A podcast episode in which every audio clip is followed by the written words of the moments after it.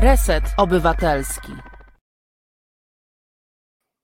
Dokładnie tak. Witam Państwa bardzo serdecznie, bardzo gorąco w to jesienne popołudnie. To jest Reset Obywatelski, audycja Dobra Pora. Ja nazywam się Tomek Konca, czyli Radio Konca i mam nadzieję, że uda mi się Państwa zatrzymać przynajmniej przez czas trwania audycji. Dzisiejszy program prowadzi Asia, czyli ona dzisiaj jest za sterami, a my mamy gości. Już za chwilę Joanna Stolarek z Fundacji imienia Heinricha Bülla E, opowie o konferencji, która zakończyła się dwa tygodnie temu, zatytułowana e, była Niemcy pod lupą. Oczywiście nawiązuje do wyborów, e, które no, dosyć diametralnie zmieniły układ sił, tak więc dowiemy się, no, a jakie są oczekiwania, czy będzie na przykład następczyni pani Angeli Merkel, czyli, czyli kobieta kanclerz. No ale to już, już za chwilę. O wpół do szóstej około połączymy się z panią Elżbietą Krawczyk z Centrum Edukacji Obywatelskiej.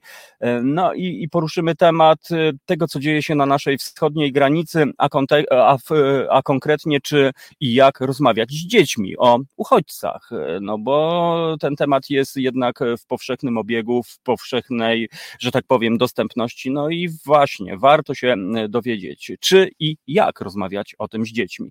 No i na koniec naszego programu troszkę łagodniej, czyli Rysiek Bazarnik, Ryszard Bazarnik, no niezwykła postać, multiinstrumentalista, twórca największego e, bębna świata, e, człowiek, który wymyślił granie koncertów na ścianach, no i przede wszystkim on wyczarowuje instrumenty z absolutnie e, nieoczywistych przedmiotów, na przykład z nart zrobił ksylofon. No ale to o tym już e, porozmawiamy. Tymczasem witam naszych e, słuchaczy, oczywiście, którzy dali znak sygnał na naszym czacie Jerzy, Mirosława, Antonius, Tomek i Wiesia.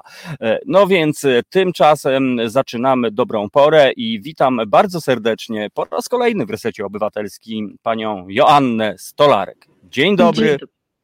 Dzień dobry, bardzo witam się, serdecznie. Bardzo się cieszę, że Panią widzę i mam nadzieję, że jakoś tam nie skrzywiła się Pani okrutnie, kiedy, kiedy e, powiedziałem imię fundacji. Starałem się naprawdę jak, jak mogłem. Wszystko dobrze, perfekcyjnie. No, no właśnie, pani Joanno, dwa tygodnie temu chyba, e, precyzyjnie, 25 i 26, o ile pamiętam, odbyła się ta właśnie konferencja, która zatytułowana Niemcy pod lupą. No myślę, że właśnie jej tytuł jest e, no, precyzyjny. No. Proszę powiedzieć, no i co tam widać pod tą lupą? No, konferencja odbyła się 27, nie, 28, 29 A, dokładnie. Czyli o dwa dni się pomyliłem. Nie szkodzi. 26 września odbyły się wybory w Niemczech i krótko po właśnie wzięliśmy Niemcy pod lupę. A my jako Fundacja Menachem Habyla raz wraz z warszawskim biurem ICFR-u Organizujemy corocznie e, już od pięciu lat bodajże konferencję Świat pod lupą. Przyglądamy się polityce międzynarodowej, co dzieje się poza granicami Polski, poza granicami Europy również, a w tym roku postanowiliśmy przyjrzeć się właśnie zachodniemu sąsiadowi Polski, w którym zmienia się polityczna układanka, tak trzeba powiedzieć, bo po 16 latach e, Angeli Merkel na kierującej, rządzącej krajem jako kanclerz kanclerz Niemiec, e, zaczyna się nowa era. Ona odchodzi od polityki, idzie na zasłużony na zasłużoną emeryturę i to zmienia, um, zmienia cały krajobraz e, Niemiec. Widać, pokazały to wybory już, pokazały, że nagle partia, której, e, z której pochodzi Angela Merkel, czyli partia Hadeków, nie, nie, nie jest partią, która wygrała te wybory. Wygrali socjaldemokraci, wygrali, ale nie aż taką dużą przewagą głosów. Są trzy główne partie na dzień dzisiejszy, to jest SPD, um, to jest e, e, Hadecja, to są Zieloni i Liberałowie. I Zieloni i Liberałowie, czyli dwie mniejsze partie decydują w sumie teraz w, w rozmowach sondażowych o tym, jak będzie wyglądał przyszły niemiecki rząd i co to oznacza też dla Unii Europejskiej, co to oznacza też dla stosunków z Polską, bo zmieni się niejedno, podejrzewam. Mhm. A proszę powiedzieć tak, tak trochę, że tak powiem, mm, nie chcę powiedzieć po ludzku, ale czy chodzi o to, że Angela Merkel już jakby wypełniła swoją polityczną misję, czy ona jakby odchodzi, no bo takie są już nastroje. Oczywiście wyniki wyborów są jednoznaczne, natomiast bardzo mnie ciekawi, jak ona jest postrzegana przez, przez Niemców. Czy, czy rzeczywiście minął jej czas i czas na nowe, na nową epokę, no bo tak to wygląda, że, że ta, ta zmiana układu sił no jest naprawdę historyczna, trzeba tak e, powiedzieć. Jaka jest rzeczywista pozycja Angeli, Angeli Merkel i jej postrzeganie przez e, naród e, niemiecki? Z jednej strony to jest takie trochę, um, um, nie da się jednoznacznie na to pytanie odpowiedzieć, bo z jednej strony Angela Merkel jest postrzegana przez społeczeństwo niemieckie jako taki rodzaj kotwicy, stabilizator, um, ktoś, kto jest przedstaw, jest, jest jakby twarzą takiego status quo, który mhm. że nie, jest, nie jest zmianą, nie jest twarzą zmiany. Z drugiej strony społeczeństwo e, niemieckie chciałoby zmiany, chciałoby widać, o, o, zmienia się otaczający nas świat, czy to w Polsce, czy w Niemczech, czy w Europie, czy na całej geopolitycznie także. I tutaj też społeczeństwo niemieckie powinno poddać się tej zmianie. A z Angelą Merkel to raczej nie było możliwe, bo ona robiła taką politykę. Um, taką politykę oczekiwania trochę. Są problemy, no to nie, nie, nie, nie, nie zajmujemy się aktywnie tymi problemami, tylko raczej odczekujemy, aż one się same rozwiążą. Może, może się nam uda. E, co jej zarzucali właśnie, e, co jej zarzucali e, przedstawiciele innych partii, czy przedstawicielki innych partii. Ale Angela Merkel jest bardzo uznaną polityczką, jest bardzo respektowaną polityczką w Niemczech. Mówię, główny zarzut jest tylko taki, że jej polityka była taką polityką zachowawczą. Mhm. E, ona odchodzi, bo, bo to była jej własna decyzja. I podejrzewam, że jeżeli Angela Merkel nie odeszłaby, to part, jej partia chadecka, którą ona dowodziła bardzo silną ręką, to widać też w jakim stanie jest ta partia teraz, po tym jak Angela Merkel y, z niej odchodzi. Um, jeżeli Angela Merkel zdecydowałaby się jeszcze na mhm. dalszy udział w polityce, aktywny udział, to inaczej by też wyszły e, wyniki wyborów. Mhm no to w sumie z jednej strony wynika z tego, że rzeczywiście, no to jest ten czas na tą zmianę. Angela Merkel na pewno myślę, że będzie otoczona szacunkiem i myślę, że nie ma się absolutnie czego, czego wstydzić i myślę, że też będzie, może to źle zabrzmi, pewnym punktem odniesienia. Natomiast ja chcę jeszcze też e, wrócić do wyniku wyborów, bo no zieloni, tutaj pojawili się zieloni i to z pozycji mocnego gracza, trzeba, trzeba zdecydowanie powiedzieć. E, no i, e, ma, mają już swoją kandydatkę na, na, na kanclerza, na, na kanclerza, e, czyli pani Ani Lina, dobrze mówię po prostu? Bo ja... Anna Lena. Annalena, e, której się zarzuca z jednej strony, że jest stosunkowo, że jest nowicjuszką, jeśli chodzi o politykę. W moich oczach to może być tylko i wyłącznie argument, no bo jednakowoż e, pozostali kandydaci są już znanymi graczami. E, każdy z nich ma na pewno swoje jakieś atuty, ale też no, takie, no, nie chcę powiedzieć, e, no takie, no, tak jak e, no, no, ta słynna afera z uśmiechaniem się, prawda, na tle powodzi, kiedy, kiedy ludzie przeżywają dramaty, a tutaj widzimy, że kandydat CDU po prostu śmieje się w najlepsze i to myślę, że do dzisiaj chyba jest mu wytykane. Proszę powiedzieć, jak pani widzi szansę na to, żeby na fotelu kanclerza była kobieta? No teraz już tej szansy nie ma, bo wybory mhm. pokazały mhm. SPD, czyli socjaldemokraci są najsilniejszą partią i jeżeli sondaże, e, te rozmowy e, e, sondażowe, rozmowy już, które przejdą w rozmowy koalicyjne, jeżeli będą oscylowały w kierunku tak zwanej koalicji świateł ulicznych, to mhm. kanclerzem zostanie Olaf Scholz. To jest mhm. przesądzone. Chyba, że stałby się cud po drodze, czy stałoby się coś po drodze. W polityce nigdy nie wiadomo i, i e, zdecydowano by się na rozmowy oscylujące w kierunku koalicji tak zwanej Jamajki, której by przewodniczyła właśnie CDU-HDC, to wtedy kanclerzem byłby Armin Laschet. E, żeby była kanclerka Zielonych, no niestety na to nie wystarczyło głosów. Jest, jest Zieloni, co prawda pod, po, podwoili swój wynik w stosunku do ostatnich wyborów, ale nie, nie, wystarczyło, nie wystarczyłoby na to, żeby Annalena Baerbock była, um, była kanclerką. Um, to była bardzo ciekawa kampania wyborcza w Niemczech. To była kampania, e, która przypominała tak trochę e, jazdę e, e E, kolejką górską, bo chyba każda z partii, tak było takie w górę w dół, w górę w dół, bo chyba każda z partii była prowadzącą partią w sondażach. I to się zmieniało później. Były popełniane błędy w kampaniach wyborczej, były, e, tak jak pan już wspomniał, e, Armin Laschet śmiejący się w obliczu powodzi, wtedy sondaże spadły na łeb na szyję, Annalena Borbok, która też popełniła błędy w kampanii wyborczej, były zarzuty E, też potwierdzone zarzuty, że jej życiorys na przykład był troszeczkę podrasowany, że tak powiem kolokwialnie to są takie rzeczy, które, których się nie robi, które się potem bardzo szybko no, mszczą się, mówiąc bezpośrednio. Um, i tak, to, to, co Pan mówi, jej zarzucano też. Najpierw był wielki hype, że jest młoda kobieta, uh, jest coś świeżego w polityce, jest ktoś mhm. świeży, ktoś z nowymi pomysłami. Um, coś, co było jej atutami na początku, przerodziło się później w zarzuty, że właśnie jest za młoda jak na politykę. Jest matką dwójki dość małych dzieci. E, e, wiele ludzi mówią, no jak można to e, pogodzić i politykę aktywną i bycie matką. Wtedy Alana Baerbock odpowiedział, no ale ja mam też męża, który może się troszczy o te dzieci, także to jest też możliwe. To też jest jakiś symbol dzisiejszych czasów i nowoczesnych czasów, dzięki Bogu takich czasów. Ale też też zarzucano jej właśnie małe doświadczenie w polityce, na co ona odpowiada, no ale ja mam te doświadczenie, bo byłam przewodniczącą parę dobrych lat przewodniczącą partii.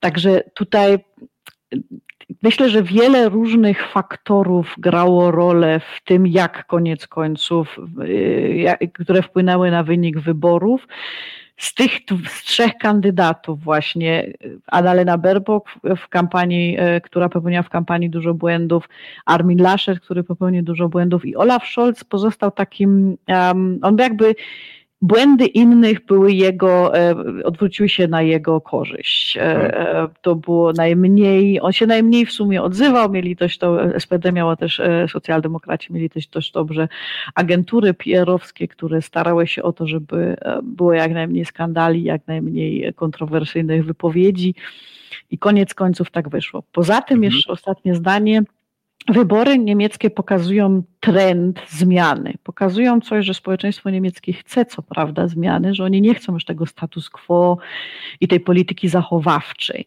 ale um, chcą zmiany nie bardzo radykalnej. Z Zieloni to byłaby zmiana dużo bardziej radykalna niż to jest, e, niż e, robi, robią, robiliby, czy będą robić socjaldemokraci. Um, społeczeństwo niemieckie też jest zmęczone koroną, zmęczone e, tą pandemią i nie jest gotowe na radykalne zmiany, zmiany polityczne. Czyli to jest takie coś pomiędzy, pomiędzy zachowaniem lekkiego status quo i pomiędzy lekką zmianą. Czyli to tak jest um, nie do końca, jakby nie do końca społeczeństwo niemieckie się odważyło na tą zmianę. Mhm.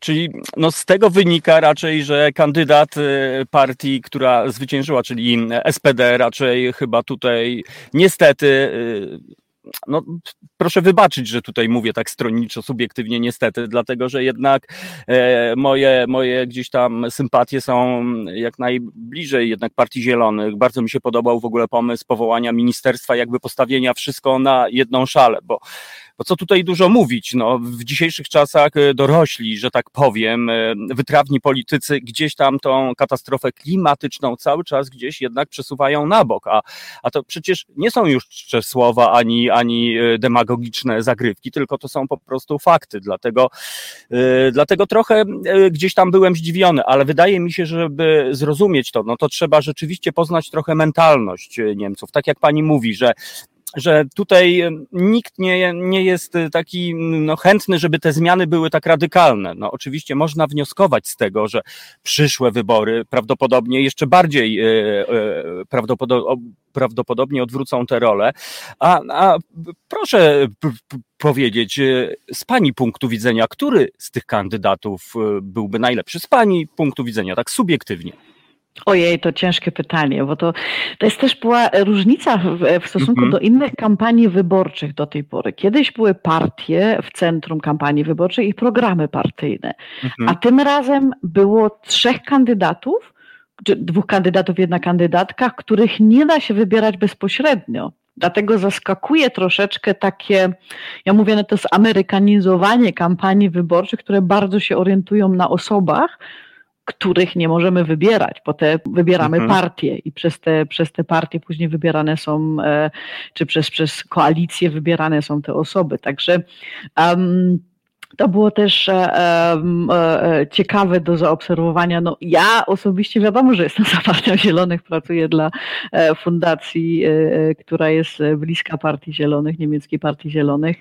Też byłabym, jestem zdania, że kobieta młoda kobieta um, reprezentowałaby lepiej interesy wielu młodych ludzi w Niemczech, um, bo jej rzeczywistość po prostu jest bliska takiemu przeciętnemu e, Kowalskiemu e, niż, niż e, tych dwóch innych kandydatów, bo ona wie, co to Annalena Baerbock też często w wywiadach wspominała czas pandemii i co to oznaczało dla jej dzieci jak nie mogą chodzić do szkoły, jakie, e, jakie skutki ma, e, mają, mają lekcje zdalne, jakie skutki ma niespotykanie się z przyjaciółmi, jakie, jak odczuwalna jest pandemia dla rodziców, którzy mają i home office, i homeschooling.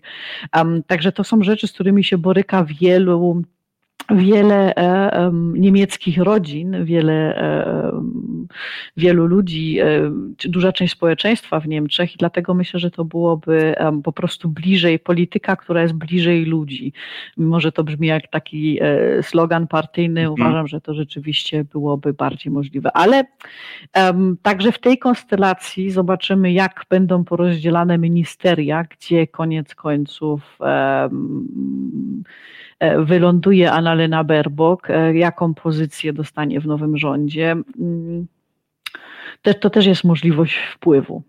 Mhm. Ja mam bardzo ciekawy komentarz. E, pani Mirosława napisała, już myślałam, że zieloni, ale zawsze brak odwagi. My też e, w końcu zawsze głosujemy na politycznych polityków, starych wyjadaczy.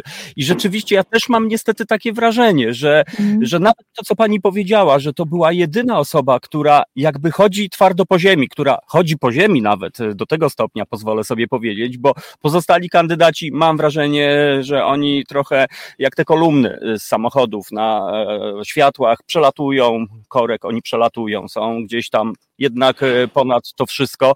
No i rzeczywiście, z drugiej strony nie sposób odmówić tego argumentu, że są doświadczony, doświadczonymi graczami.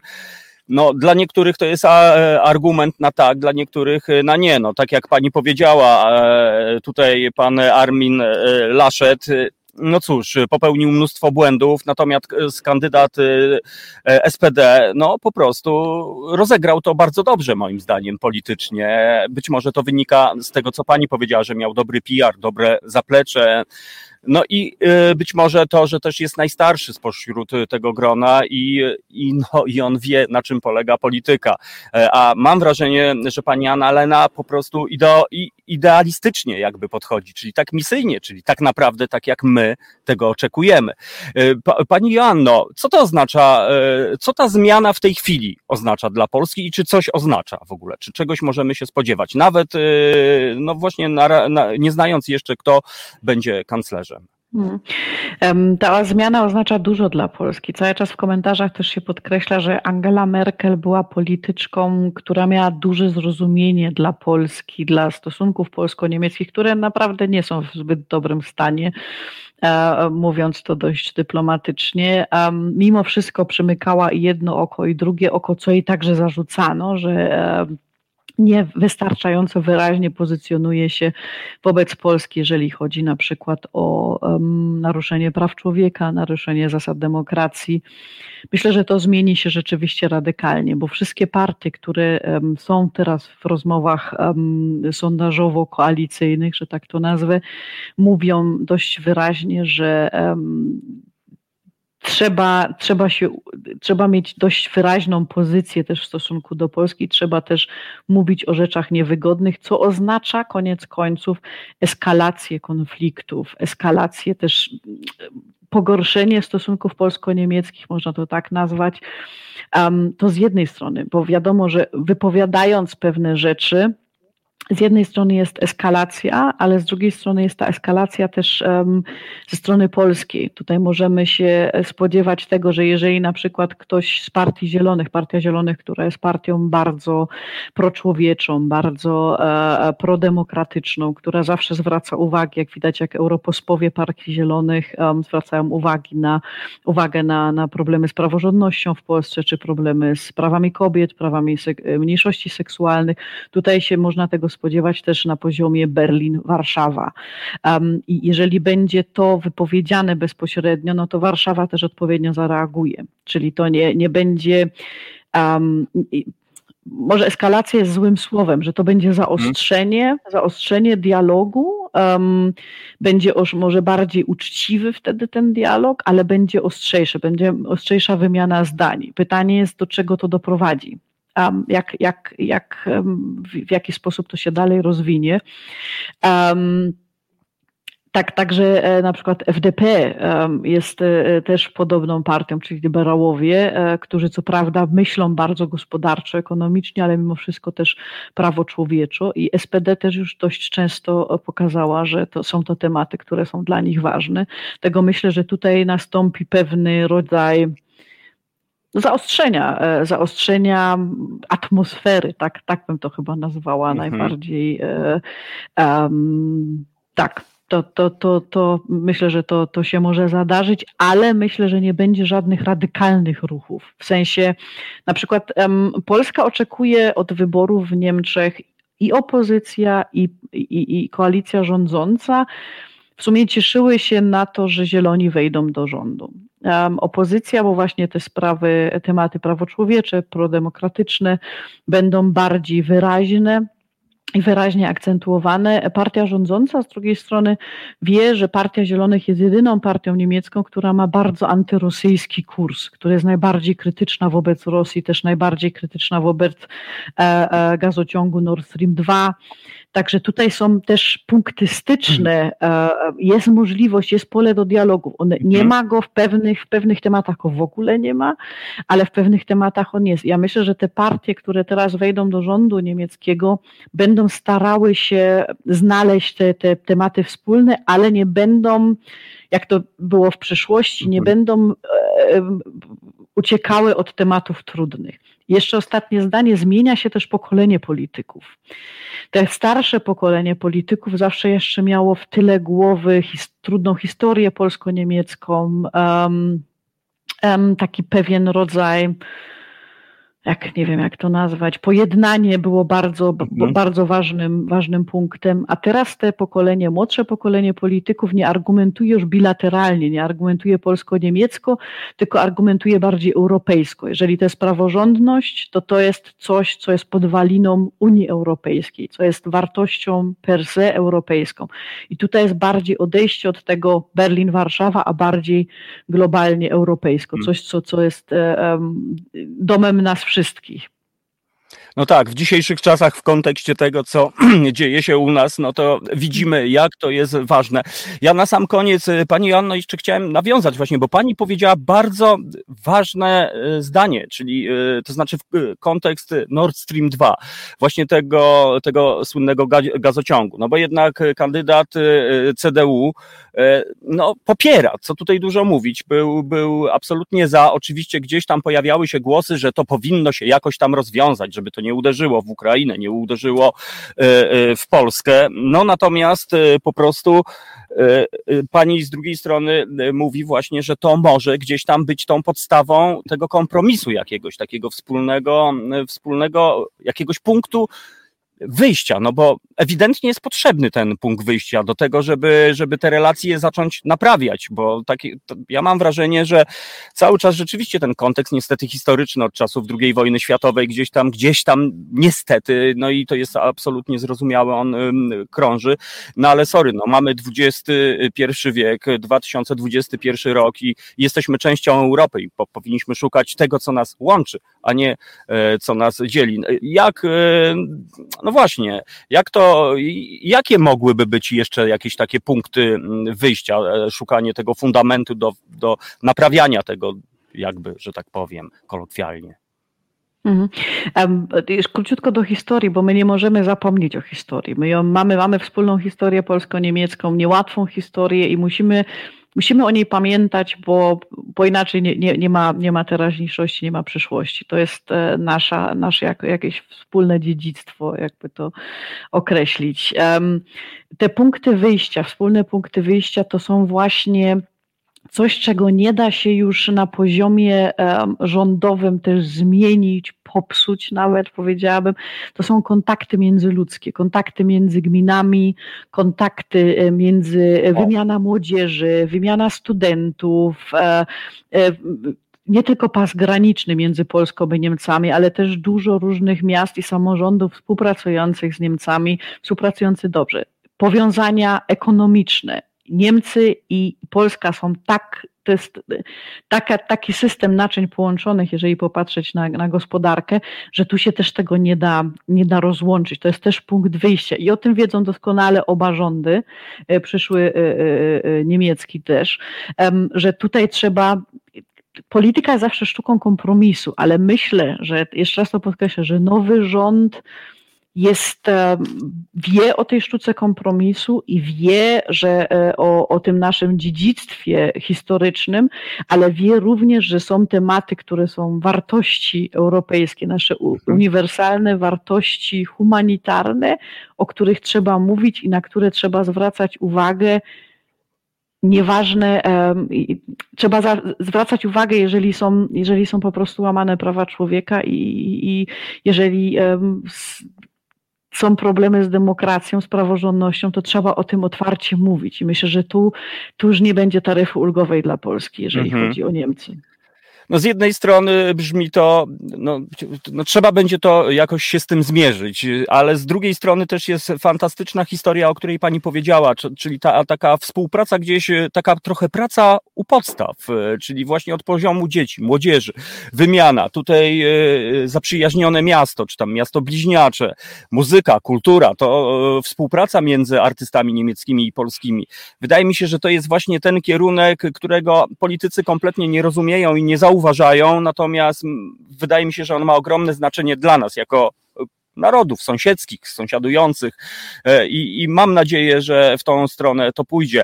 E, pani Joanno, musimy niestety już kończyć. Bardzo, bardzo serdecznie Pani dziękuję za naświetlenie, przybliżenie, żebyśmy choć trochę zrozumieli, jak, e, no, jak się myśli, że tak powiem, no bo my znamy tę historię przez pryzmat mainstreamowych e, przekazów, gdzie tak naprawdę pojawiają się tylko nazwy partii, jakieś tam historie przeleci to i, e, i jakby nie doceniamy tego, co się dzieje.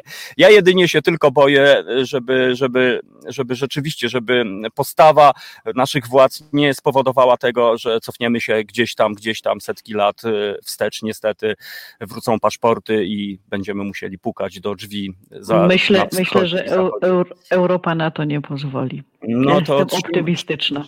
Ja również i tego się trzymajmy. Janna Maria Stolarek, e, e, szefowa Fundacji Heinricha Byla, była e, naszą gościnią. Bardzo, bardzo gorąco Pani dziękuję za dzisiejsze spotkanie. Do widzenia.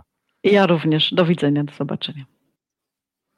Także to jest dobra pora, e, drodzy słuchacze. E, Reset Obywatelski i Radio Koncao, które dla Was specjalnie nadaje. Za chwilę porozmawiamy z panią Elżbietą Krawczyk z CEO, czyli Centrum Edukacji Obywatelskiej, ale zanim się to stanie, to jeszcze króciutka e, przerwa muzyczna, tak żebyśmy mogli płynnie przejść do zmiany tematu. Dzisiaj tak trochę eklektycznie, jak to zauważył nasz słuchacz Piotr Strychalski, ale no w końcu to jest dobra pora. Pora, czyli dobra pora, żeby porozmawiać o tym, co tak naprawdę może mieć ogromne i kolosalne wręcz znaczenie na nasze życie, a jakby nie chcemy budować naszej wiedzy na tym, co tam wtłaczają nam mainstreamowcy, tylko lepiej poznać to u źródeł. Tak więc bardzo dziękuję. Wiesia napisała, dziękuję naszej gościni za tę jakże fantazyjną, ciekawą po prostu rozmowę. Tak więc e, poprosimy o muzyczną przerwę i wracamy dosłownie za e, dwie i pół minuty albo coś w tym stylu. E, zapraszamy. Na wspak. Czy sakrum okaże się profaną? Czy logika doprowadzi do paradoksu? Potrzeba naprawdę wielu tęgich głów, żeby z czasem dojść do wniosku, że świat jest zupełnie inny niż nam się wydaje.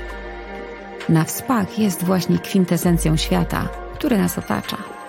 Konrad Szołajski i jego goście zapraszają co wtorek o 19 w Resecie Obywatelskim.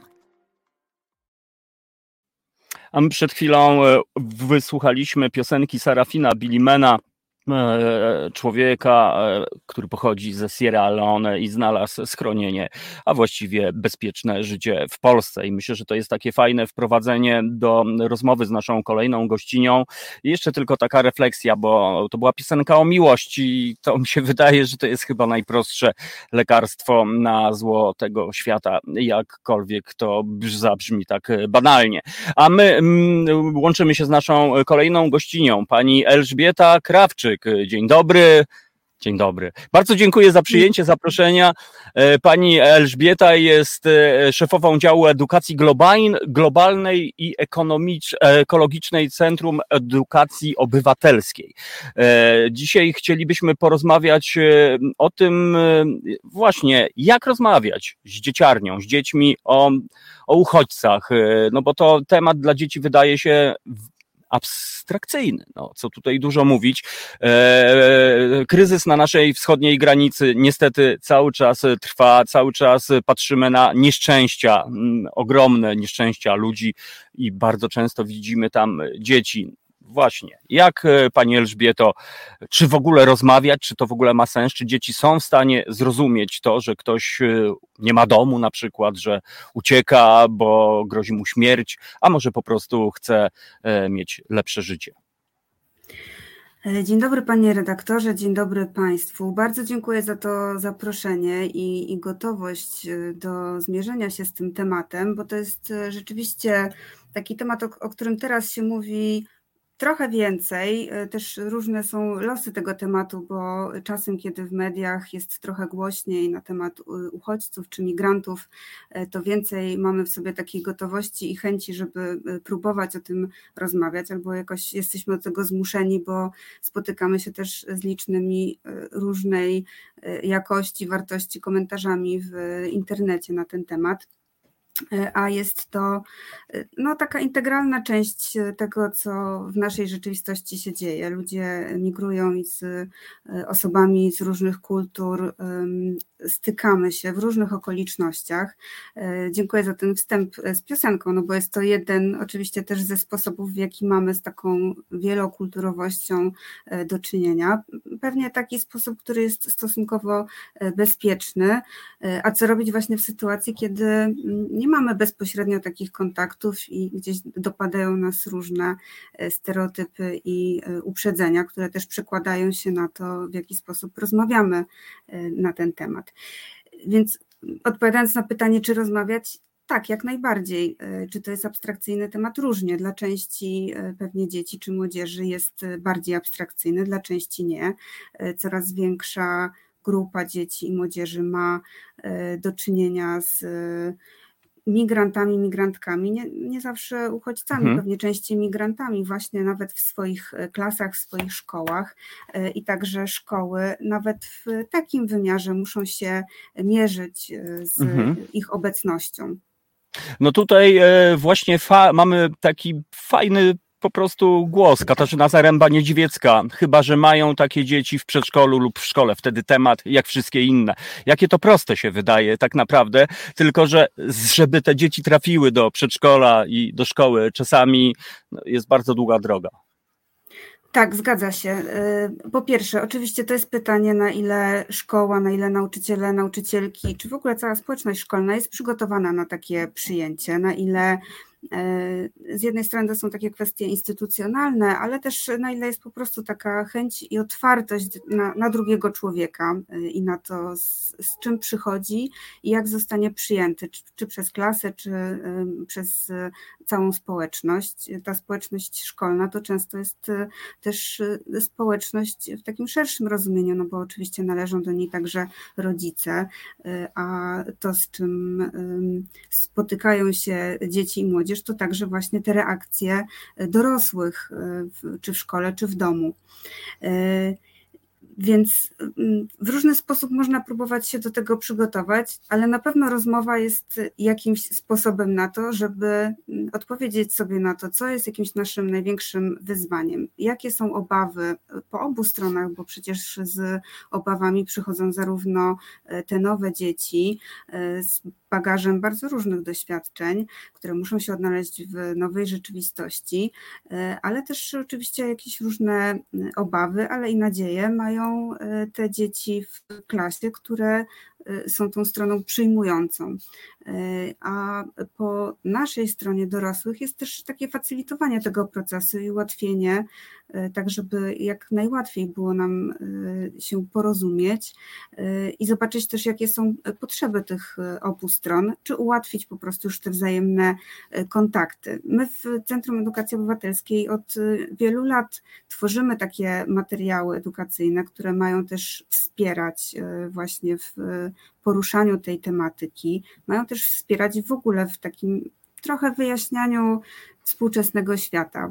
Edukacja globalna to jest właśnie pokazywanie tych współzależności, pokazywanie naszej odpowiedzialności za to, w jakim e, świecie żyjemy, e, też takiego, takiej obywatelskiej mm. postawy, e, która jest szalenie ważna w tym, żeby i wykazywać się solidarnością, ale też wiedzieć, w jaki sposób każdy z nas może reagować w różnych sytuacjach, w takim naprawdę szybko, dynamicznie zmieniającym się świecie, e, gdzie tak naprawdę codziennie podejmujemy takie obywatelskie e, decyzje. Czy coś wspieramy, czy nie, czy e, coś kupujemy, czy nie.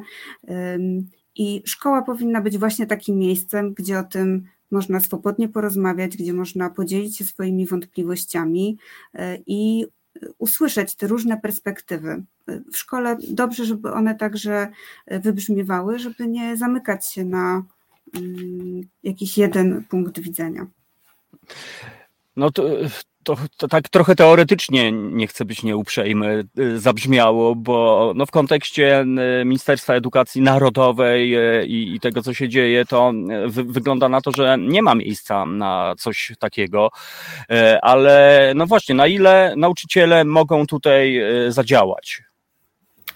No, dla mnie to jest pytanie, na ile nie ma miejsca na to, e, bo e, podstawy programowe e, dają na to przestrzeń. Podstawa mhm. programowa mhm. jest takim miejscem, powiedzmy, bezpiecznym, w którym także nauczyciele, nauczycielki, którzy mają różne obawy, mogą, mo, mogą z tego skorzystać, z takiej furtki i powoływać się na i dokumenty oświatowe, mogą się powoływać na dokumenty międzynarodowe związane z prawami człowieka. Tam, gdzie mówimy o prawach człowieka, e, nie powinno być żadnych wątpliwości, e, po, po, po jakiej stronie, po której stronie się stoi i za jakimi wartościami się opowiadamy. Także nauczyciele, nauczycielki, którzy z nami współpracują i którzy dzielą się takimi trudnymi sytuacjami, mówią o tym, że w samej szkole przecież też są dokumenty, które precyzują to, w jaki sposób y, odbywają się też te relacje międzyludzkie i to też przecież są dokumenty, które y, bazują na pewnych wartościach i warto o tym przypominać y, zarówno w szkole, zarówno rodzicom i pokazywać, z czego wynikają nasze z czego wynika nasze podejście, nasze stanowisko w danej sytuacji, dlaczego na pewne zachowania nie ma przyzwolenia, albo dlaczego stwarzamy taką przestrzeń, żeby właśnie jakiś trudny temat poruszyć. E, I mm, domyślam się, że to pewnie brzmi bardzo idealistycznie, e, ale mm, warto mm, rozbierać na kawałki e, różne sytuacje i teksty, które słyszymy i powoli właśnie w taki mhm. sposób rozmawiać na, na te tematy. No tu y, wygląda na to, że potrzebna jest no po prostu metodyka, normalna metodyka y, takich zajęć. Ja mam też tutaj fajny głos, że to jest fajny start do rozmowy o różnych językach na świecie, różnych kulturach. Nie powinniśmy się skupiać na tym, czego potrzebują uchodźcy, ale co wnoszą e, do naszego życia również. Wydaje mi się, że to jest e, fantastyczny rzeczywiście punkt wyjścia, bo e, z jednej strony jesteśmy straszeni, prawda? No są różne argumenty, już nawet nie ma co o tym mówić, bo już chyba wszystkie argumenty padały. Natomiast rzeczywiście, gdyby to odwrócić, co my możemy z tego mieć, poza na przykład jedzeniem, które orientalne jedzenie na przykład na, na dobre się u nas zagościło. Natomiast, no właśnie, ta, ta nowa kultura, muzyka i tak dalej, i tak dalej. E, e, od czego e, powinniśmy zaczynać takie rozmowy, tę pracę? No bo to rozumiem, nie może być takie uderzenie z grubej rury, no bo prawdopodobnie albo to wystraszy dzieci. Jak, jak powinniśmy zacząć w ogóle taką rozmowę?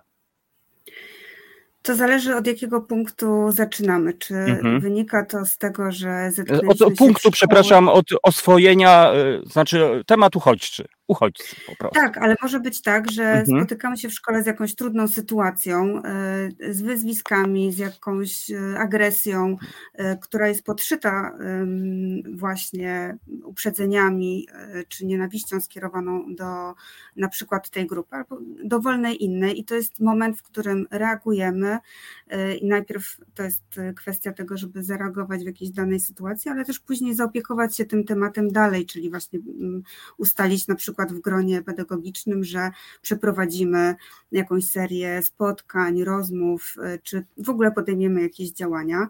E, a czasami zaczynamy od punktu zero, czyli temat się nie pojawił, albo gdzieś pojawia się tylko w rozmowach, albo pojawia się jakieś pytanie. Więc tych punktów wyjścia może być tak naprawdę bardzo dużo. E, I wspominam o tym także dlatego, że e, z różnych punktów widzenia i z różnych takich punktów startowych my też proponujemy materiały edukacyjne, więc też serdecznie Państwa odsyłam od razu na stronę globalna.org.pl, gdzie tych materiałów też związanych bezpośrednio z migracjami, ale nie tylko tylko, z różnymi globalnymi wyzwaniami.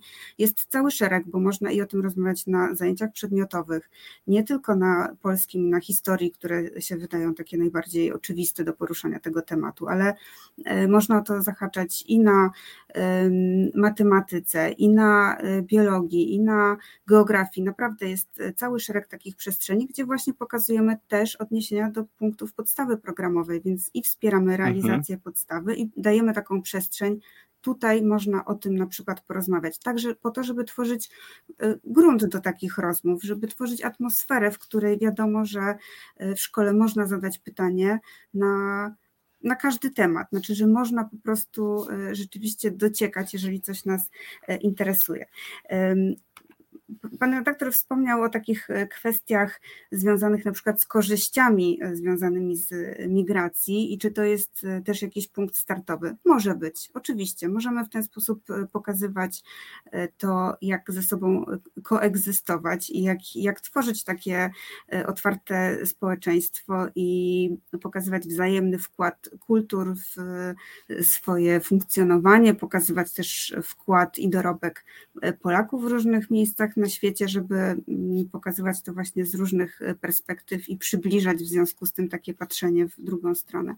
Mhm. E, ale to jest też e, kwestia czasami jednak takich mm, dużo trudniejszych kwestii, które się pojawiają w klasie i nie zawsze wielokulturowością jesteśmy w stanie taki temat zamknąć, bo to jest trochę mhm. właśnie pokazywanie, no tak, wszyscy jesteśmy podobni. Ma to swoje plusy. W pewnych sytuacjach e, warto taką strategię zastosować, e, ale czasami e, i z młodszymi, ze starszymi warto porozmawiać też o kwestii, no właśnie, takiej społecznej, obywatelskiej odpowiedzialności i o takim pokazaniu kwestii uchodźstwa czy migracji w perspektywie globalnych nierówności i tego, na ile i kto ma prawo decydować o tym, w którym miejscu na świecie się e, znajdujemy. Czy ten mhm. system, w którym teraz e, funkcjonujemy, jest najbardziej sprawiedliwy? Czy można sobie wyobrazić e, jakieś, mm, jakieś inne rozwiązania, które sprawiłyby, że ludzie mieliby dostęp do podstawowych swoich praw, bo kwestia uchodźcza właśnie tego dotyczy, to znaczy ludzie, uchodźcy nie wyjeżdżają y, z, ze swojego kraju w celu poprawienia swojej sytuacji materialnej, tylko uchodźcy to są osoby, które y, uciekają przed uzasadnionymi obawami o swoje życie z konkretnych przesłanek. Tak? To też konwencja genewska z 1951 roku bardzo konkretnie precyzuje te kwestie. Więc też nie powinniśmy mylić pojęć y, mhm. i powinniśmy także w szkole właśnie y, takie kwestie wyjaśniać, kim jest migrant, kim jest uchodźca, w jakiej sytuacji uchodźca y, czy osoba ubiegająca się o status y, takiej ochrony międzynarodowej może właśnie takie dokumenty złożyć i, i, i może się starać o to. Mm, opracowaliśmy taki scenariusz, nazywamy go roboczo scenariuszem bazowym, scenariusz rozmowy o uchodźcach. To jest taki materiał, który składa się z dwóch lekcji. Jedna dotyczy faktów, o migracjach i o uchodźstwie, takich bardzo podstawowych e, informacji, które warto mieć, także po to, żeby sobie uporządkować te pojęcia. E, a druga lekcja dotyczy zasad rozmowy. Jak w ogóle rozmawiać, żeby usłyszeć też tę drugą stronę, bo to też jest bardzo ważne. Przerzucanie się argumentami rzadko skutkuje. Czasami można oczywiście to próbować, zbijać jakiś argument, ale. No to będzie ping-pong, cały to czas będzie to będzie ping-pong. I my z takim ping-pongiem zazwyczaj mamy do czynienia w dyskursie publicznym i w, w, różnych mm, programach e, publicystycznych. E, tak, to słyszymy. Mm, bardzo ciężko jest przebić się z jakimś głosem, bo każdy, każdemu zależy tylko na tym, żeby coś powiedzieć, nie chce usłyszeć tej drugiej strony. A nam zależy na tym, żeby w szkole była właśnie taka możliwość, żeby też się usłyszeć. No a żeby to było możliwe, trzeba stworzyć też pewne ramy takiej rozmowy i to już jest po stronie i całej klasy i nauczyciela, żeby do tego doprowadzić. My podpowiadamy tylko, jak można spróbować się z tym zmierzyć. E, i że e, takie zasady, żeby były też przestrzegane przez e, całą klasę i uwzględnione, dobrze, żeby były stworzone wspólnie, to znaczy, żeby właśnie same dzieci, sama młodzież powiedziała, no to jak chcę ze sobą rozmawiać, jeżeli mamy tutaj osiągnąć czasem jakieś porozumienie, a czasem po prostu osiągnąć efekt dobrej rozmowy. E, I e, dobra rozmowa, czyli właśnie taka, w której możemy powiedzieć, e, co myślimy, możemy usłyszeć inne osoby i możemy naprawdę coś wynieść z takich zajęć, także z gotowością być może, żeby zmienić swoje stanowisko, ale też nie wymuszając tego w żaden sposób, bo to nie chodzi o to, żeby się e, przekonać w, w żadną mhm. ze stron. Więc e, zachęcam też do tego, żeby zajrzeć do tego materiału. On jest właśnie dostępny na stronie globalnaco.org.pl i e, spróbować, czy taka, taki sposób rozpoczęcia tej rozmowy mm, ułatwi porozumienie się w tej kwestii. Mhm. Pani Elżbieto, ja tak sobie słucham, bo rozmawiamy o dzieciach, o, o tym, jak z dziećmi rozmawiać i te, tak, taką mam niestety refleksję, że to, co, o czym mówimy, tak naprawdę powinno też do dorosłych trafiać, bo bardzo często niestety uchodźca, e, migrant, imigrant, wszyscy są wrzucani do jednego worka tak naprawdę i, i, i dla ludzi, i politycy niektórzy nikczemnie i bezwzględnie tym rozgrywają swoje gierki po prostu, więc tak sobie pomyślałem, że ta edukacja powinna iść jakoś dwutorowo, bo y, też pamiętajmy, mamy Polskę A i Polskę B, mamy wielkie miasta i mamy też prowincje i wsie, gdzie jest naprawdę inna, y, inna mentalność y, i, ta praca od podstaw jest chyba jak najbardziej potrzebna. Natomiast też tutaj mam głos Baju Baj, to jest nauczycielka, nasza słuchaczka, która zwraca uwagę, że nawet jeżeli dzieci migranckie czy uchodźcze trafią do polskich szkół, barierą i problemem jest język, nauka języka. E, coś, co mm, i z tego co wiem, nie ma jakiegoś specjalnego wsparcia, e, żeby, żeby nie ma programu takiego, żeby postawić. No jednak język jest podstawą po prostu. E, I co teraz? Tak, oczywiście kwestie językowe są bardzo dużym wyzwaniem. Jest taka funkcja asystenta kulturowego, który może wspierać w takiej sytuacji. Można ubiegać się o takie wsparcie. Część szkół ma do dyspozycji właśnie możliwość korzystania z, z takich godzin specjalnie na to przeznaczonych. Natomiast tak, bardzo często szkoła jest z tym pozostawiona sama sobie. Mm, my też przygotowaliśmy mm, pakiet dotyczący takiej wielokulturowej e, szkoły. Też do niego odsyłam, zachęcam. E, są tam i materiały dla dyrektora szkoły, w jaki sposób może przygotować właśnie swoją e, społeczność i radę pedagogiczną do, do zmierzenia się z tym. Także odsyłamy do wielu świetnych innych organizacji pozarządowych, które także działają na rzecz wielokulturowości w szkołach. Więc jak najbardziej trzeba w takich okolicznościach, w jakich jesteśmy i, i dysponując takimi środkami, radzić sobie we własnym zakresie bardzo często, e, ale właśnie organizacje pozarządowe przychodzą ze wsparciem w, w tym i na tyle, na ile jest to możliwe, to warto przynajmniej z tego korzystać. No ja tak sobie patrzę komentarze, które cały czas się pojawiają. E, Tomasz e, e, Szyndralewicz napisał, sport może być dobrym przykładem. Sukces w zawodach międzynarodowych, sporty narodowe. To z pewnością obudzi zainteresowanie. Przecież bardzo często jest tak, że, że mamy idola, który ma czarny kolor skóry na przykład, że, że, że, że, że, że pokazuje, że jaki rasizm, jakie uprzedzenia. W ogóle tak naprawdę to jest kwestia chyba tylko albo przełamania barier, albo otworzenia, nie wiem, swojego serca, już tak e, naiwnie mówiąc. E, no, no nie wiem skąd to się bierze, bo po prostu z jednej strony widzimy jakieś takie przykłady, bo mówimy o narodzie polskim, że tak powiem, górnolotnie. Naród e, w większości ludzie się deklarują, że, że są miłosierni, że po prostu mają takie wartości, a tak naprawdę no wiemy jak to wygląda. No i widać, że, że tak po prostu nie jest, bo gdyby tak było, to nie byłoby tego absolutnie absolutnie problemu. Pani Elżbieto, ja mam jeszcze takie pytanie, już powolutku musimy kończyć, bo mówimy tu o dzieciach, e, o szkole, e, a, a jak z przedszkolem? Jedna kwestia, do której chciałam się odnieść, bo mhm. myślę, że to jest świetny przykład e, sportowy. E, jest e, projekt Etnoliga, który właśnie... Oczywiście znamy bardzo dobrze. No znamy właśnie, Krzysztofka też, Jarymowicza i to, co robi. Który, który także porusza ten wątek, także Fundacja dla Wolności również warto śledzić te działania. Także bardzo dziękuję za ten głos.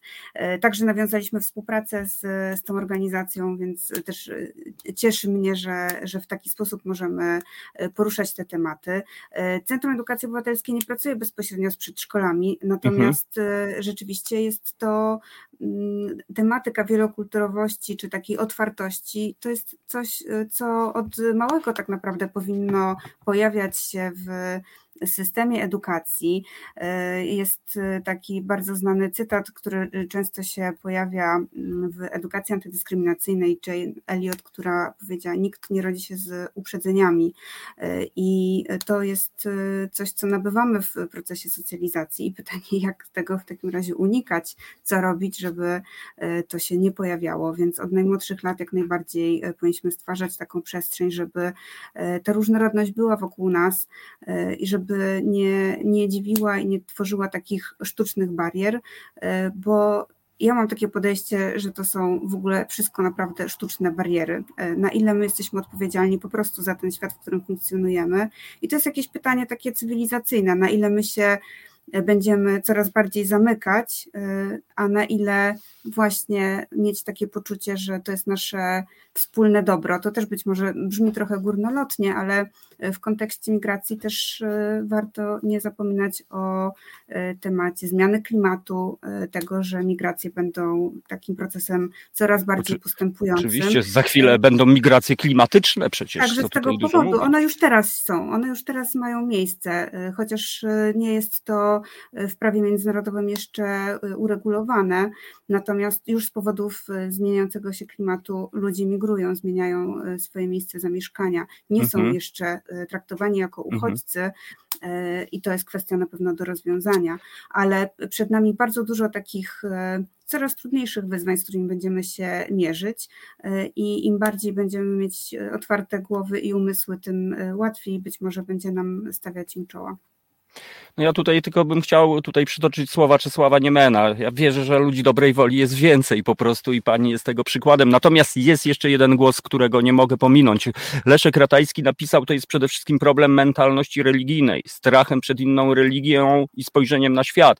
Tu nie sposób się z tym niestety nie zgodzić, szczególnie w tej Polsce w cudzysłowie B, tutaj nikogo absolutnie nie obrażając. To jest naprawdę... Ja bym powiedziała, że to jest w ogóle kwestia w ogóle mentalności. Mhm. Nie chciałam się odnosić do tego, na ile religijnej, bo Jasne. to znowu trzeba byłoby okay. poprzeć się jakimiś faktami, to znaczy dlaczego, dlaczego akurat religijny, po prostu mentalności.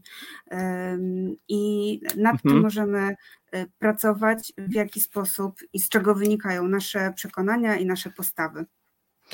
No właśnie, e, Pani Elżbieto, bardzo, bardzo dziękuję za tą e, rozmowę. No i bardzo dziękuję za pracę, którą cały czas robicie i za to, że tak Pani mówi, że niby górnolotnie, ale no jeżeli, jeżeli nie będziemy w to wierzyli, to nic nie będzie po prostu. Tu już nawet nie chodzi o kwestię wiary, tylko podejścia, pracy i, i działania, no bo tylko w ten sposób możemy, możemy po prostu coś e, zmienić. Tak więc bardzo, bardzo dziękuję za tę rozmowę i mam nadzieję, że będziemy przy każdej okazji, aczkolwiek ja bym sobie pani życzył i nam, żeby tych okazji po prostu nie było, żeby, żeby, żeby ten świat był po prostu ułożony i tak jak pani mówi, e, proces socjalizacji. Wszyscy, dzieci na początku przecież się bawią, nie ma żadnych problemów e, przecież jest coś z dzieci, z dziecka w nas. Ja mam wrażenie, że w tym procesie socjalizacji jest jakiś błąd systemowy gdzieś, bo później to się po prostu robi, później pojawia się nienawiść, później pojawiają się uprzedzenia, później się i to się taki efekt domina robi po prostu, a później nawet czasami ludzie się sami w sobie tak zapętlają, że, że głupio powiedzieć, że pół życia żyli w błędzie albo że robili coś, coś słabego. No, no ale znaczy, cóż. Błędem systemowym pewnie jesteśmy my po prostu, y, jako y, ludzie, którzy są niedoskonali, ale możemy mieć świadomość tego, że każdy z nas ma stereotypy i Oczywiście. że po prostu warto wiedząc to, pracować nad e, nimi i zadawać sobie takie pytania, skąd mhm. się to bierze, skąd biorą się e, te nasze przekonania i też jakie są nasze wartości, bo to bardzo często właśnie z nich wypływa, jaki mamy ten mhm. stosunek do świata. Bardzo dziękuję za zaproszenie, dziękuję też za gotowość do takiej rozmowy i zachęcam, żebyśmy rozmawiali o. Jak najbardziej. To, to jest dobra pora. O dobrych rzeczach to jest miejsce właśnie na takie historie, o których dzisiaj rozmawialiśmy jeszcze na sam koniec sobie tak pomyślałem i wracam do rozmowy idei żywych bibliotek. Kiedy naprzeciwko nas stanie człowiek i powie swoją historię, to myślę, że wtedy no wtedy już nic nie będzie takie samo, tak więc y, no fajnie, że y, fajnie to nawet nie jest do, dobre słowo, ale, ale ogromny szacunek za to, że są ludzie, którzy robią tę pracę społeczną, e, budując postawę obywatelską, bo tak to trzeba nazwać. Elżbieta Krawczyk, Centrum Edukacji e, e, Obywatelskiej była naszą gościnią. Bardzo, bardzo dziękuję za tą rozmowę. Dziękuję serdecznie i pozdrawiam. Do usłyszenia. Do usłyszenia. Także, e, drodzy słuchacze, mm, no cóż, e, dzisiaj e, z jednej strony można powiedzieć eklektycznie, ale tak naprawdę nie wiem, czy wyhaczyliście ten wspólny element tych rozmów, czyli wspólnota tak naprawdę bo, bo, mówimy tutaj o wspólnocie, moi drodzy. Czasami e, i to nie tej takiej naszej lokalnej, tylko wspólnocie. Jesteśmy ludźmi, mieszkańcami Europy i, i budujmy, budujmy łącząc, a nie dzieląc. To jest Reset Obywatelski, za chwilę krótka przerwa e, muzyczna e, i Ryszard Bazarnik. E, być może po, po, po, powiecie od czapy, bęben, muzyka, ale mam nadzieję, że zmienicie zdanie i zrozumiecie, dlaczego zaprosiłem e, naszego kolejnego gościa. Reset Obywatelski, dobra pora. Ja nazywam się Radio Koncao i mam przyjemność e, prowadzić ten program od 17 do 19 w każdy poniedziałek, a tymczasem poprosimy Asię, żeby e, zaserwowała nam krótki przerywnik muzyczny, tak żebyśmy mogli się napić herbatki i przygotować się na spotkanie e, z pozytywnymi wibracjami i z niesamowitym człowiekiem, który naprawdę zmienia ten świat. Ryszard Bazarnik będzie naszym gościem, a ja poproszę o muzykę. To jest wojna. Jeśli do haseł o prawach kobiet jednym tchem dołączamy prawa człowieka, to dlaczego na świecie za uniwersalne uznaje się to, co męskie? Przyglądamy się nie tylko feminizmowi i patriarchatowi, ale przede wszystkim rzucamy rękawice niesprawiedliwościom społecznym czy opresyjnej kulturze, które dotyczą nas wszystkich. Co czwartek o 19 do Resetu Obywatelskiego zaprasza Marta Woźniak. No pozdrawiamy Martę e, Woźniak, a my, e, mam nadzieję, już za chwilę połączymy się e, z naszym gościem, Ryszardem Bazarnikiem. Pewnie myślicie właśnie o co tu chodzi. Wspólnota, ten łącznik między naszymi dzisiejszymi rozmówcami. Mirosława napisała, bęben dla wspólnoty to podstawa. Mirosławo, i drodzy Państwo, to ja Wam coś e, napiszę, to znaczy przeczytam, przepraszam, ale, ale po prostu oko mnie boli e, i czasami się przejęzyczam. Największy bęben świata, Ryszard Bazarnik, e, twórca właśnie tego gigantycznego instrumentu i po, posłuchajcie, drodzy Państwo, największy na świecie, największa ludzka energia, którą możemy wyzwolić w sobie grając razem. Połowę dźwięków tego bębna słyszymy, druga połowa poza zasięgiem naszych uszu. Ją czujemy całym ciałem i jest dobroczynna dla ludzkich organizmów. Częstotliwości w tym zakresie infradźwięków relaksują, regenerują i budzą do działania, do zwyciężania. Gramy jak czejeni na jednej gigantycznej membranie. Jest wielki, bo wie, by wielu ludzi mogło grać razem, by budził w ludziach moc, tworzył wspólnotę. W Dubaju musiano bęben ogrodzić. E, bo ludzie, e, byli ludzie nie grali całą dobę. W Norwegii żegnano go z honorami sztandarów narodowych. Niemcy chcieli go kupić. Tak więc e, taka to historia z tym bębnem, drodzy Państwo, i mam nadzieję, że uda nam się z Ryszardem już połączyć. Dodam też, że nasz gość wymyślił koncerty, koncerty, które odbywają się na ścianach. Jak kiedy parę lat temu o tym e, pierwszy raz usłyszałem, no to powiem wam, no nie, to jest jakieś absolutne science fiction. E, to jest niemożliwe, e, no ale okazało się, że dla tego człowieka nic nie jest niemożliwe, więc liczy się podejście, jak kiedyś śpiewał znakomity czarnoskóry punk rockowy zespół Bad Brains i myślę, że Ryszard Bazarnik właśnie to udowadnia. Tak więc mam nadzieję, że już możemy się połączyć. Halo, halo, czy jest z nami Ryszard? Ryszard, halo, halo, a wygląda na to, że być może jeszcze nie. E, to jest audycja, drodzy Państwo, oczywiście na żywo, tak więc e, takie rzeczy się zdarzają. Czasami, jak wiecie, przychodzi burza i znika internet tutaj w kapsule Radia Koncao, a czasami po prostu nam zamula, no bo tak to już jest. Włącza się praca zdalna albo inne historie i wtedy, no niestety ten sygnał nam gdzieś tam tutaj znika. Także e, tutaj e, mam nadzieję, że już za chwilę usłyszymy naszego gościa. Asia podpowiada, że rzeczywiście jeszcze cały czas mamy drobne interferencje techniczne, tektoniczne, ale mam nadzieję, że za chwilę uda nam się z naszym e, gościem połączyć. Największy bęben świata, no coś niesamowitego. Ciekaw jestem, skąd bierze się membranę, no i przede wszystkim no, szaleństwo ludzi, którzy mają, mieli przyjemność uczestniczenia w tym bębnieniu. No jest w tym e, coś e, takiego pierwotnego. E, często rzeczywiście, kiedy myślimy o, o Indianach, no ja wiem, że tutaj niektórzy mi zarzucą, że tak się nie mówi, że powinienem powiedzieć rodowici mieszkańcy Ameryki Północnej, ale ja jednak jestem zwolennikiem zdania partnerki Toniego Halika, że jednak Indianie, myślę, że nie ma w tym żadnej ujmy, tak samo jak słowo cyganie. Też wydaje mi się, że to nie jest żaden przejaw absolutnie rasizmu, dyskryminacji, tylko po prostu tak to się mówi. Przypomnę, w Tolku Bananie też był Cygan, jeden z bohaterów, a wujek Samozło też miał pseudonim Cygan i nic sobie z tego e, nie robił. E, tymczasem e, witam naszych słuchaczy, którzy się logują i dają nam znak sygnał, a ja tutaj jeszcze muszę wysłać message, czy już uda nam się połączyć. Tak więc czekamy na połączenie, drodzy Państwo. To jest dobra pora, reset obywatelski. No i dzisiaj rozmawiamy od Niemiec, e, proszę Państwa, aż e, po Amerykę. No ale myślę, że jeżeli chodzi o dobrą wolę, o miłość, takie górnolotne słowo, to to jest właśnie ten wspólny element. To nie ma znaczenia, czy jesteśmy w Polsce, w Szwecji, w Niemczech, w Belgii, w Czechach, czy nawet w Holandii. To jest po prostu.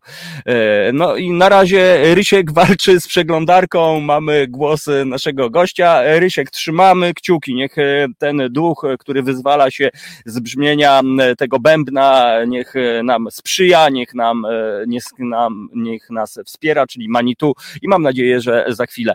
Rodowici mieszkańcy, ale nie Ameryki, tutaj kapitan Strafford, chyba już czas e, nazwać ten kontynent tak, jak nazwali go rdzenni mieszkańcy. No dobrze, Sri Lankowianie e, nie do przełknięcia, to po prostu Ceylonczycy, Tomasz e, podpowiada. No czasami właśnie tak, czasami chcemy dobrze, ale efekt jest no trochę śmieszny albo kuriozalny przynajmniej, a wydaje mi się, że tutaj chodzi o podejście, o intencje. No i, i widzę, a właściwie słyszę, że jest z nami nasz gość, Ryszard Bazarnik. Cześć, dzień dobry. Już nie grzebie. O, udało się. No co prawda się nie widzimy, ale się słyszymy. Mam nadzieję, że mnie... telefon niestety, ale zawsze coś. Lepiej tak niż wcale. No właśnie, tutaj w ogóle głosy z kosmosu usłyszeliśmy Asie. Tak więc Ryszardzie, bardzo się cieszę, że jesteś z nami. Hej. Cześć Tomku, witam Państwa bardzo serdecznie. Dzień dobry. Dobry wieczór. No, no właśnie, e, pozwoliłem sobie na introdukcję przeczytać e, historię o bębnie, który działa na ludzi w sposób magiczny. Powiedz, skąd w ogóle e, przyszło ci do głowy, żeby powstał taki bęben? Czy to miało być z założenia ciekawostka, która sprawi, że będziesz otrzymywał zaproszenia na różnego rodzaju eventy, czy to może miało być właśnie narzędzie do łączenia ludzi, a może jeszcze coś innego? W zasadzie nie wiedziałem, czy nie wiedziałem, czy to będzie e, wydarzenie, które właśnie. Nie, nie, nie. To nie była jakaś taka furtka, brama, która, która będzie właśnie prowadziła do niezliczonych festiwali, koncertów itd. Tak, tak, tak, tak, tak nie było. To w zasadzie miał być e, być może jednorazowo zbudowany bęben, a, a może nie. To, to, był to był eksperyment. E, wiesz, budujesz bęben, o gigantycznej, o gigantycznych rozmiarach, tak, tak naprawdę e, tworzysz coś bez precedensu, tak naprawdę e, otrzymujesz fundusze od sponsora na stworzenie jednego takiego egzemplarza. No i cóż, to nie jest tak jak właśnie, że jak gdzieś na liniach produkcyjnych czy w laboratoriach, gdzie może zrobić 112 prototypów, a potem wystarczy 13, jest, wow, to już jest to. Nie, to, to był ten jeden, już, więc, więc założeniem, było, założeniem była energia, więc założeniem było to, żeby ludzie grali dookoła, że miał być to bęben e, dobrej energii, że miał nawiązywać do tradycji, e, do tradycji grania e, czajenów i paru jeszcze szczepów, paru jeszcze szczepów Ameryku, natywnych Amerykanów, jak się to mówi, czyli u nas popularnie Indian, i gdzie ludzie grają dookoła jednego bębna, tam tradycyjnych rozmiarów i budzi się właśnie taka energia podczas śpiewów, podczas rytmicz, rytmicznego grania, podczas transu. I tutaj miało powstać to samo, tylko w, w wersji, że wiele osób dookoła gra na tym bębnie i jakby zyskujemy taką wspólną energię, wspólny, y, wspólny flow, y, wspólną też taką komunikację, też wspólne nawiązanie więzi przez muzykę, przez rytm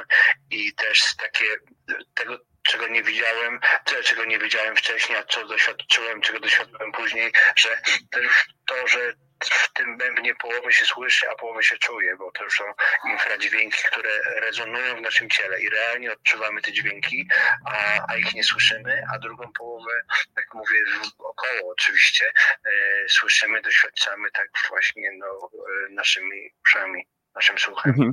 I, i tak faktycznie, faktycznie powstało Bęben po wielu ulepszeniach, po paru latach potem e, poprawek i korekt, korekt rzeczywiście stał się realnym bębnem, stał się realnym instrumentem, który brzmi, który faktycznie, e, ale to też była, to też była droga.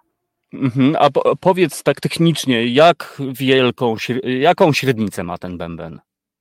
10 metrów. 10 metrów średnicy, e, czyli tak licząc obwód 31,5 metra około e, obwodu, więc to naprawdę jest naprawdę dużo. Mhm. 100 osób może swobodnie stanąć dookoła niego, zagrać i rzeczywiście, rzeczywiście tak, e, no, tak działa, działa na ludzi. Teraz w tym roku w tym roku nawiązywałem do takiej tradycji e, europejskiej, tradycji polskiej, wiele wielkich bębnów. E, Mieliśmy wielkie bębny, oczywiście nie 10-metrowe, ale tak jak widzieliśmy w ogniu mieczem, to właśnie były takie e, metr do dwóch metrów i średnicy i to były bębny kozackie, bębny, które w Małopolsce powstały, w Wielkopolsce, na Kujawach, na Mazowszu i, e, i, i wówczas grało się na bębnach e, właśnie ostrzegając przed czymś, albo też, e, albo też na przykład na zakończenie zarazy. Więc w tym roku graliśmy na dobrą wróżbę, aby COVID się zakończył parokrotnie w różnych miejscach, w różnych miejscach w Polsce. Naprawdę, realnie grało wiele, wiele osób dookoła. Graliśmy rytm serca, rytm taki transowy i właśnie na przegonienie zarazy e, nawiązując do tych tradycji e, używania bębnów e, dawnych, pra, pradawnych sprzed wieków. Mhm. Ja, kiedy sobie myślę o bębnach, to kojarzę je bardzo często właśnie z takimi tradycjami, a właściwie z historiami około szamańskimi. Ludzie potrafią wpadać w trans. Czy, czy ty widziałeś takie historie? Czy ty widziałeś, jak ten bęben działa na ludzi? Tak, do, do, doświadczałem tego. Też y, du, du, sporo osób, y, ten bęben był w wielu, wielu miejscach, od, od Norwegii poprzez Niemcy, Mhm. Rumunię, Emiraty Arabskie, y, dwukrotnie w Emiratach na najpierw na Global Village Festival, potem na Dubai Shopping Festival, więc, więc płynął i e, rozkładaliśmy go w zupełnie innym klimacie. Teraz mieliśmy być w październiku w Arabii Saudyjskiej, ale e, no jak to e, mówi się tak, e, tutaj zacytuję, łańcuch dostaw się urwał i okazuje się, że przesłanie, że przesłanie e, frachtem, czyli po prostu zapakowanie do kontenera bębna jest możliwe, ale gorzej jest właśnie no tak e, z, z płynnym przesłaniem go w danym z miejsca do miejsca, tak. I, No bo no więc, Czyli- więc tak, ale, ale wracając właśnie do oddziaływań, rzeczywiście, rzeczywiście tak. y, y, Podczas wielu okazji, również rozmawiania z ludźmi po, po graniu, takie y, słyszałem wiele wypowiedzi, że, że właśnie, że to nie, nie, że to nie tylko muzyka, że to nie tylko to, że, że tworzymy wspólnie taki koncert y, na, na jednej membranie, tylko że jest to właśnie coś, co, co ludzi relaksuje, co wpływa dobrze, co budzi e, niebywałe endorfiny, to też ludzi otwiera, też to działa właśnie tak.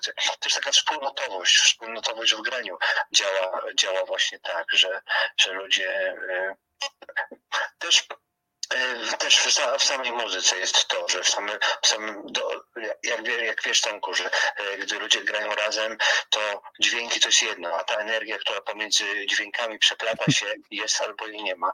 I tu realnie rzeczywiście jest, że, że udaje się, udaje się wyzwolić, e, e, wyzwolić właśnie to coś ponad czy pomiędzy dźwiękami. To jest, nie, to jest naprawdę niesamowite to, e, co mówisz, bo to e, e, wygląda na to, że to niejako wyszło w praniu w ogóle to, to wszystko, e, te emocje. Można powiedzieć, że ten bęben, e, że to jest terapeutyczny bęben? Też, też, z tego się cieszę, że, nie, że nie było, że nie było zaplanowane, że też nie, e, nawet same, same rekordy Guinnessa też nie były takie, e, że nie było to nas, nastawienie na, na, Mhm. na, na rekord i tak, tylko gdzieś tam po, ta- po iluś latach ktoś poprosił, Arysiek, a może byśmy zrobili z tym właśnie e, coś właśnie w księdze Guinnessa. No i tak e, wymyśliłem i No i właśnie, myślę, że, że to nie było takie ściganie się, że o, teraz zrobimy Mhm. coś, co e, zrobimy coś, co po prostu będzie e, właśnie w, w, wdrapie się na, na pierwsze miejsce podium e, gdzie, gdzieś, że to, nie, że to nie jest przy całym szacunku dla sportu, ale że to jest właśnie jakaś taka praca z energią, z- ze wspólnotowością, z jakąś ideą, a nie ze ściganiem się, o tak, nie jest to ściganie No, się. Dokładnie tak, no bo prawdopodobnie większość naszych słuchaczy spotyka się z Tobą dzisiaj po raz pierwszy, natomiast każdy, kto zna Twoją historię, Twoją twórczość, wie, że jesteś pasjonatem, jesteś żywą, chodzącą e, muzyką. E, I teraz tak sobie pomyślałem, że no jest przecież normalna dziedzina e, muzykoterapia, prawda? I tutaj tak trochę z mrugnięciem oka mówię pozdrowienia dla Izy. Na ile właśnie terapeutyczny może być ten bęben? Jest, też y, bada, badaliśmy go y, też pod kątem właśnie częstotliwości, na ile y, właśnie ten zasięg, zasięg infradźwięków, zasięg właśnie barwa, y, na ile Mhm. działa pozytywnie.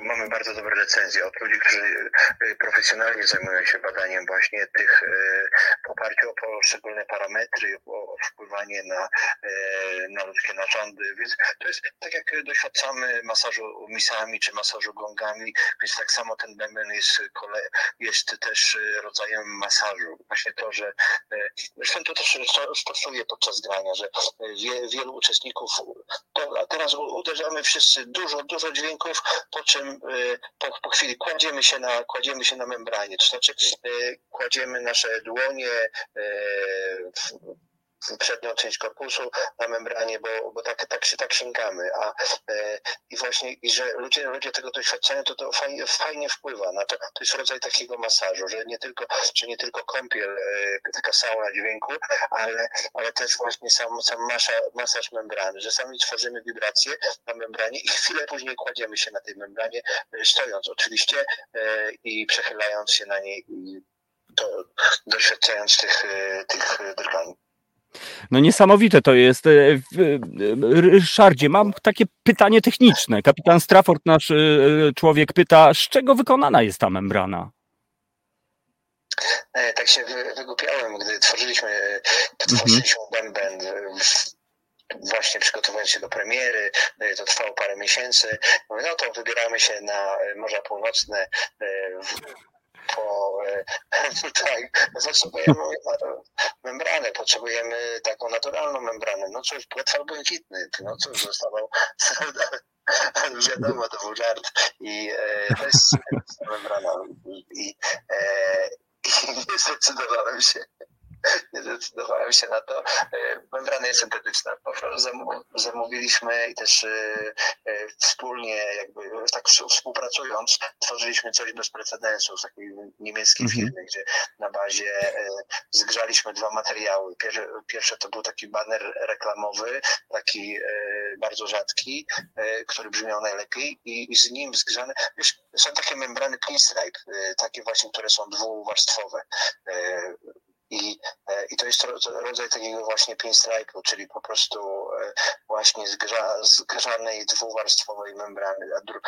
Ta druga warstwa, e, ta pierwsza warstwa właśnie ta, ta banerowa ma właściwości takie, że, że, że membrana się nie rozciąga, czyli po prostu nie jest tak, że naciągamy, naciągamy, Mhm. naciągamy, ona jak guma po prostu robi się coraz większa, ale wcale nie brzmi lżej, o tak.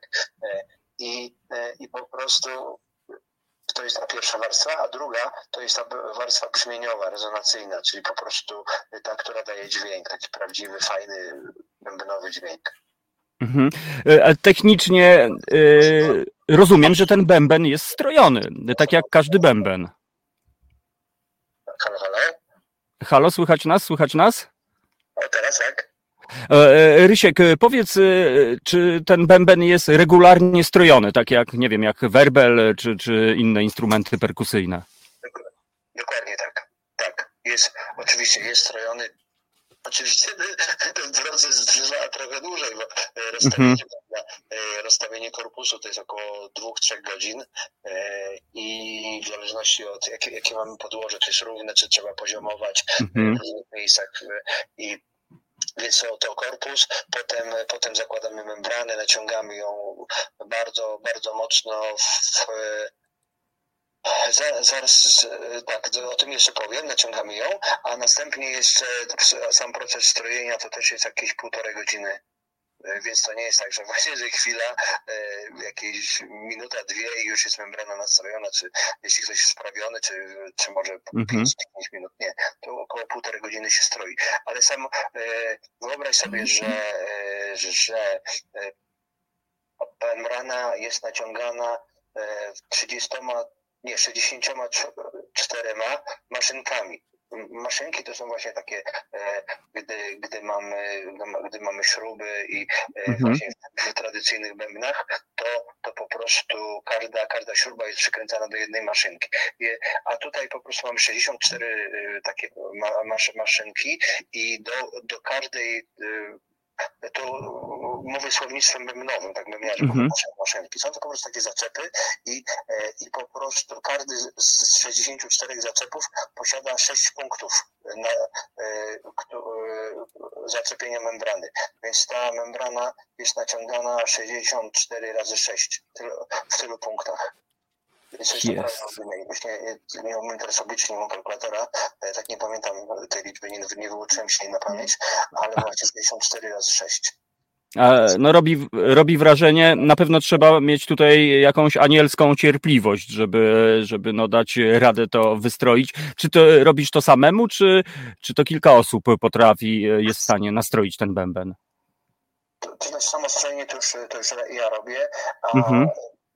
rozstawiamy w, parę osób, w 6-8 osób, rozstawiamy ten bęben, e, zakładamy membranę, zakłada, zakładamy właśnie te maszynki, czyli zaczepy e, i naciągamy to już to, to, to, to wspólnie, potem Mhm. już, e, potem dostrajam już ja.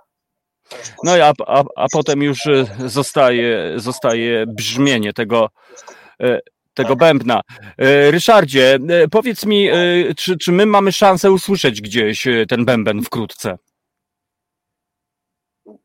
W tym roku ustawiałem go w, w pięciu miejscach.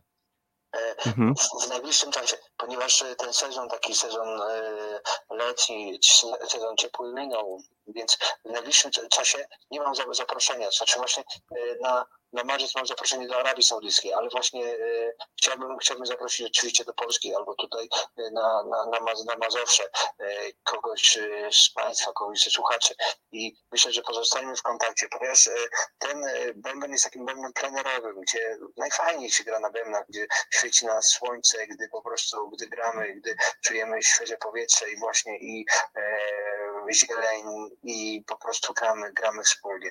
Więc on najczęściej jest stawiany właśnie w plenerze, rza- rzadziej w halach e, gdzieś, a, e, a po prostu stąd jego popularność właśnie taka od wiosny, od wiosny do jesieni. Także serdecznie zapraszam. Być może, być może właśnie w przyszłym roku w Polsce, a może, a może coś mnie zaskoczy, bo nieraz jest tak, że Mhm. o, panie Ryśku, właśnie fajnie, że się kontaktujemy, że, bo, bo mamy właśnie takie wydarzenie. Wiesz co, to też staram się, aby ten bęben nie był stawiany co, co tydzień gdzieś, bo on jest takim czymś, e, czymś e, takim prestiżowym, że chcę, go, chcę zostawić właśnie ten prestiż, że jest stawiany na specjalne okazje, więc też nie, nie Mhm. staram się, aby on, y, aby on grał co chwilę gdzieś. Jeżeli czuję tą energię, że to jest właśnie to, że to jest taka fajna impreza, że nie jest to tylko jakaś, y, no, że nie, nie, nie chodzi tylko o komercję, tak? Tylko, Jasne. że to jest coś takiego war, wartego. I to też y, nie, nie mówię o tym, że o, ten, ten festiwal jest wystarczająco prestiżowy, a ten nie, tylko że czujesz to, że taka energia jest, że, że po prostu, że, że powinieneś ten bęben tam postawić, wtedy jest ok. Ale jeżeli chodzi tylko, że o, tutaj e, przepłacimy pana, e, tak, jestem w stanie pana kupić, to, to, to nie, nie do końca tak działa. Nie wtedy e, chciałbym, aby, aby właśnie ten bęben pozostał właśnie tym Czymś wyjątkowym. Absolutnie. energii, takim tym instrumentem, który w ludziach tą energię wyzwala i który, który właśnie też y, w obrębie tej dobrej energii działa. Mhm, mhm.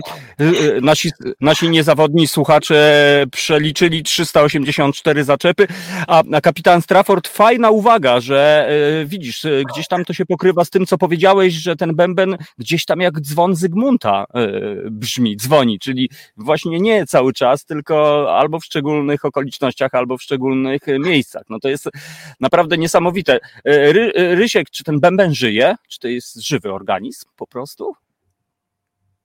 Ja myślę, że, e, że z jednej strony to BNBN, a z drugiej strony e, z drugiej strony wciąż uważam, że, że po prostu najważniejsi są ludzie. Że najważniejsza jest energia ludzka, że żaden instrument e, najpiękniej brzmiący, czy po prostu, czy największy, czy, czy jeszcze możemy jakieś epitety dokładać do tego, nie istnieje bez człowieka.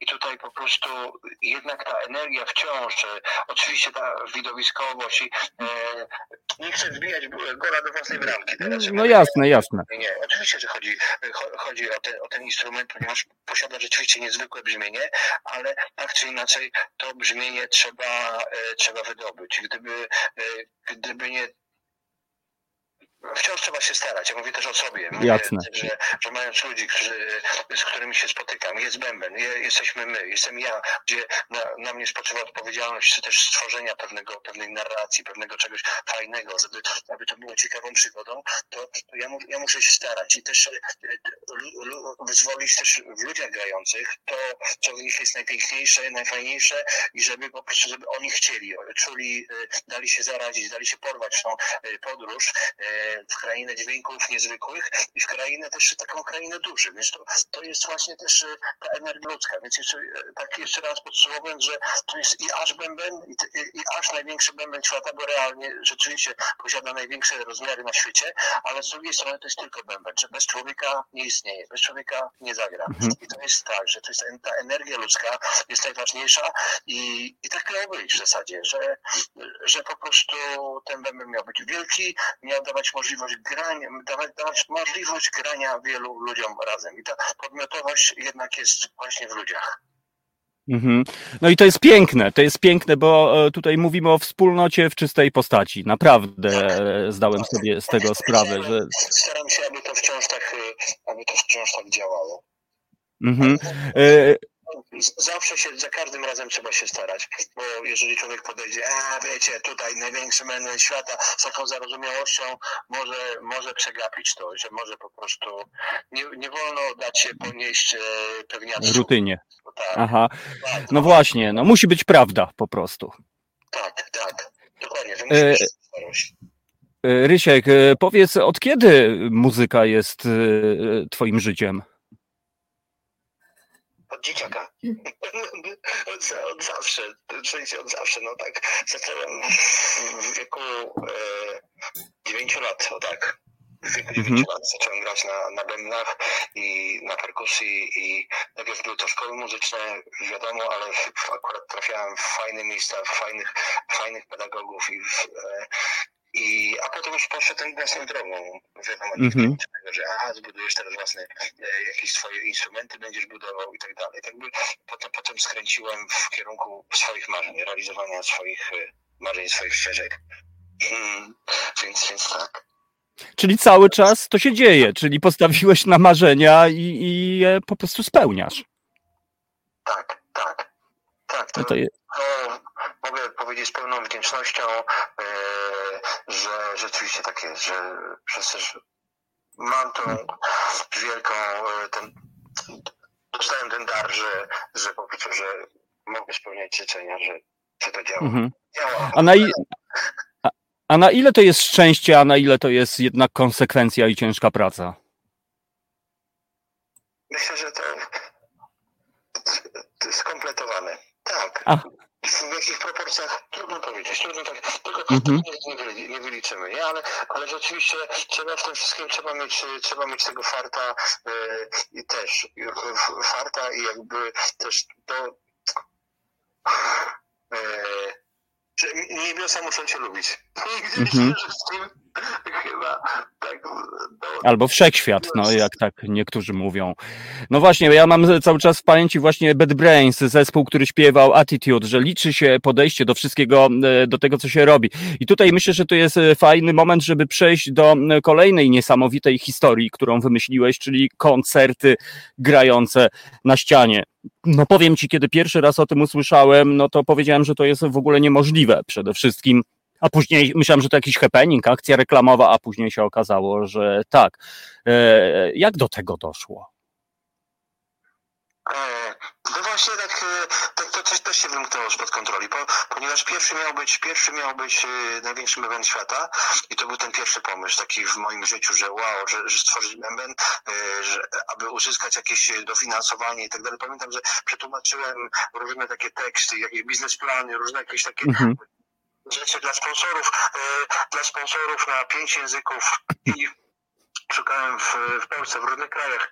I y, a okazało się, że trafiło się i to w Ostrudzie w Polsce e, mój, e, e, mój przyjaciel, a wówczas e, szef biura promocji miasta mówi, a Rysiek, a wspominałeś o takim kon- kontekście takiej idei, że chciałbyś odwrócić scenę o 90 stopni żeby wszystko zostało tak jak działa na normalnej scenie, żeby to był świetny, piękny koncert e, ze świetną energią, wszystko na żywo, a, a żeby po prostu właśnie przechyliło się to o 90 stopni.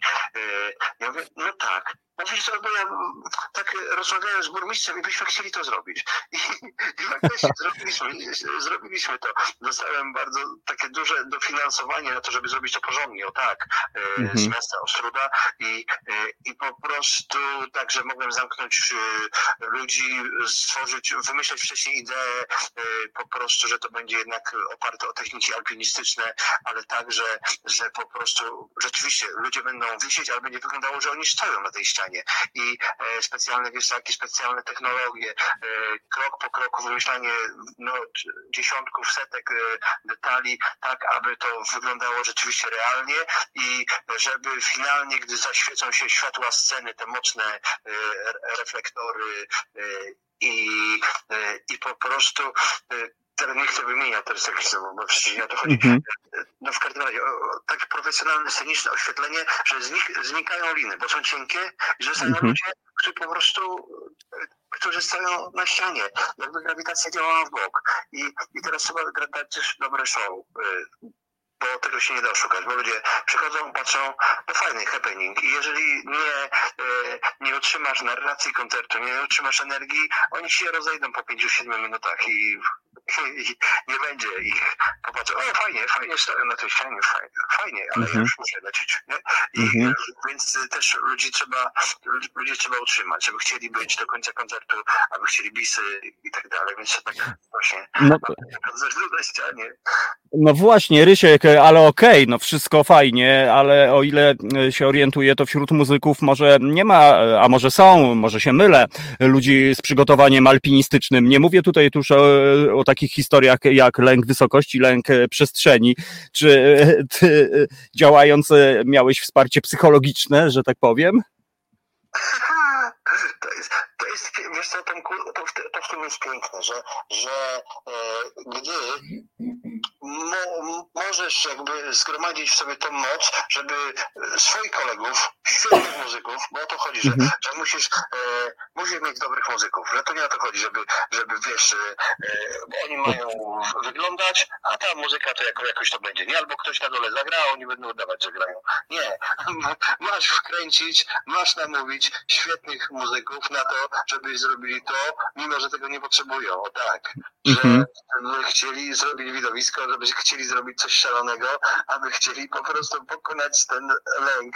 I też pamiętam ładnych paru kolegów, czy mieli naprawdę duży lęk wysokości i udało ich się wkręcić i jakby stworzyć ten anturaż taki, że, że oni w końcu poczuli, że najpierw uwierzyli na słowo, a potem poczuli, że jest w tym coś pięknego, że jest w tym piękna jakaś idea, że coś w tym jest, że jest w tym jakaś magia. I, i rzeczywiście jest. Ja też, ja też poczułem to i to też nie było zaplanowane. To też się wymknęło spod kontroli. To jest piękne. Nasze emocje, nasze emocjami mają się wymykać spod kontroli. E, te piękne oczywiście emocje. I, e, I tutaj też się okazało, że ten, że ten koncert jest takim połączeniem miłości do e, architektury, bo też gramy na takich bardzo znanych obiektach. Zaproszeni jesteśmy właśnie, aby zagrać na, na takim znanym budynku, albo jeszcze na innym, zna, takim bardzo znanym, prestiżowym budynku. I to jest, to jest piękne, że możemy doświadczać tego, że możemy wchodzić na te budynki, e, tak, gdzie mm, przy innych normalnie nikt by nas nie wpuścił. Mhm. Tam, nikt by nam nie zaufał, że możemy, nie wiem, na przykład no, Pałac Branickich, czy, czy Ratusz e, Gdański, e, z tych polskich e, znanych obiektów, czy, czy po prostu w, też w Górach Harcach przepiękny gotycki kościół, czy, czy Zoo Wuppertal, to też wpisane do UNESCO.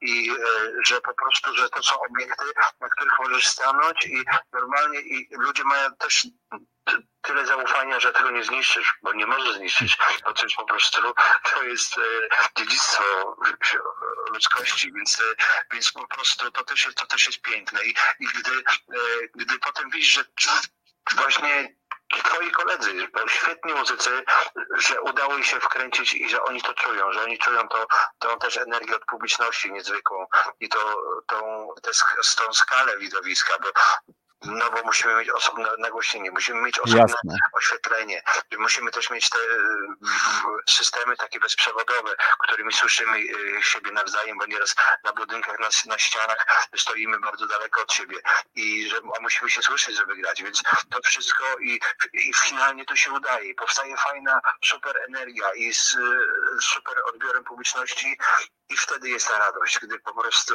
no, ci koledzy i mamy łzy w oczach po koncercie i e, czy w trakcie koncertu i oni mówią, Rysiek, tak, będę grał. Ja, mija po prostu ten lęk wysokości, czy właśnie różne inne rzeczy, czy utrudnienia, bo to nie jest łatwy kontrol, to Mhm. naprawdę boli. Godzinę stania na takiej ścianie jest naprawdę bolesne, to nie jest e, tak. Więc to, to nie jest takie proszę leżenie na kanapie, to po prostu to się, to się czuje, potem czuje się żebra, jakieś tu coś odciśnięte, tu coś, po prostu tu, tu, no, tu nogi opierałem się na jakimś gzymsie, na czymś, ale to mi się wymknęło, a trzeba było grać, więc nie było litości, więc trzeba było jakoś taki, no, jak z jakiejś niewygodnej na przez ładnych e, parę dziesiąt minut, gdzie wydawało się, że trzy minuty to już po prostu gdzie mięśnie by nie, nie wytrzymały i, i tak, więc ogólnie to są te piękne momenty, gdzie przekraczamy te nasze bariery, bo, bo jest, bo jest publiczność, bo nie można tego zawieść, nie można dać ciała, no tak. No tak, no to, to jest właśnie tak sobie pomyślałem, że, że nawet taki, taki banalny lęk wysokości ale wydaje mi się, że to jest coś więcej, tak jak mówisz, że to jest udowadnianie, że bariery są gdzieś tam w naszych głowach i, i tak jak e, mówi się o tobie, że ty udowadniasz, że niemożliwe jest możliwe. Mam głos naszego słuchacza, Andrzej Twardowski napisał Ryszard Bazarnik, to czarodziej dźwięku, obrazu. Unikalny, klimat koncertowy e, i pamięta koncert na elewacji Słupskiego ratusza na przykład, tak więc e, sam widzisz, tak więc no ta muzyka, ta sztuka, to co robisz jednak. To były mistrzostwa polonijne w Słupsku na ratuszu. Mhm. Tak. Ładny, ładnych parę lat temu pamiętam e, e, też to, to było niebywałe, to była produkcja telewizyjna, też po, no, został nam film po tym, e, po tym koncercie, właśnie taki e, to bardzo wzruszający koncert. Tam graliśmy jeden utwór otwierający, mhm. otwierający Igrzyska Poloni, Polonijne wzruszające. Dzięki, pięknie wspominam. O rety, ale zobacz, yy, czy pamiętasz każdy z tych występów? Tak, to było, to, tam było wysoko. Co za historia. Yy, Rysiek, powoli niestety będziemy musieli kończyć naszą rozmowę, ale ja widzę, że i chcę wierzyć, że to tylko część pierwsza naszego spotkania, bo jesteś absolutnie osobą wyjątkową. A powiedz... Dziękuję najmocniej. Natomiast jeszcze na sam koniec, bo ja mam w pamięci, kiedyś zbudowałeś, o ile się nie mylę, skoryguj mnie, ksylofon z nart. Czy to nie jest ksylofon, czy balafon, czy jak to brzmi? Jak do tego doszło? Kolejna taka moja specjalizacja tworzenie, zamienienie świata w dźwięki. O tak, tworzę, mhm. tworzę instrumenty z przedmiotów, które instrumentami nie były. Teraz zagraliśmy 38 koncertów we wrześniu w Arabii Saudyjskiej i tam graliśmy na garnkach, na kubkach, na pojemnikach takich, jak to lody gałkowe się wyjmuje właśnie kulki, czy takie pojemniki, pojemniki spożywcze i na całych kolekcjach no, takie profesjonalne instrumenty, ja je nastroiłem każdy, czyli garnki, to są trzy oktawy dźwięków chromatyczne, jest taki grający fortepian, ale wykonany z garnków. I więc rzeczywiście to, to, to robię, gramy na nartach, na nartach też, na nartach wiadomo, gram zimą, bo to jest tematyczny instrument. I, i jest y, wykonany, ja nazywam to nartofon po prostu tak, że, że to jest po prostu instrument, oczywiście wy, wy, wykonany na bazie ksylofonu czy marimby, a, y, a w sensie technika strojenia jest, jest taka. Mhm. No właśnie, bo, bo jakby... Zamienianie świata y, w dźwięki, ale takie, że, że stroje to, że mogę na tym zagrać Jana Sebastiana Bacha utwór, a mogę zagrać piosenkę Riany czy Maryli Rodowicz.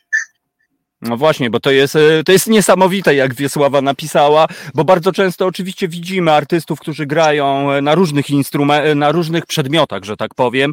Natomiast najczęściej niestety jest to granie rytmiczne, a ty, tak jak wspomniałeś, ty robisz z tego regularny, rasowy instrument z, ze wszystkimi dźwiękami. Tak więc, no, niesamowite. Ryszard, powiedz, czy gdzieś, no, gdzie możemy twoją aktywność muzyczną śledzić poza internetem? Czy planujesz planujesz w Polsce gdzieś e, koncert, bo w ogóle tak sobie słucham, że tutaj mówisz, że wygląda na to, że ty więcej koncertujesz za granicą niż u nas w ogóle i to byłoby niesprawiedliwe po prostu. Dziękuję, dziękuję Teraz, teraz gram w, w niedzielę w Korzowie Wielkopolskim Filharmonii.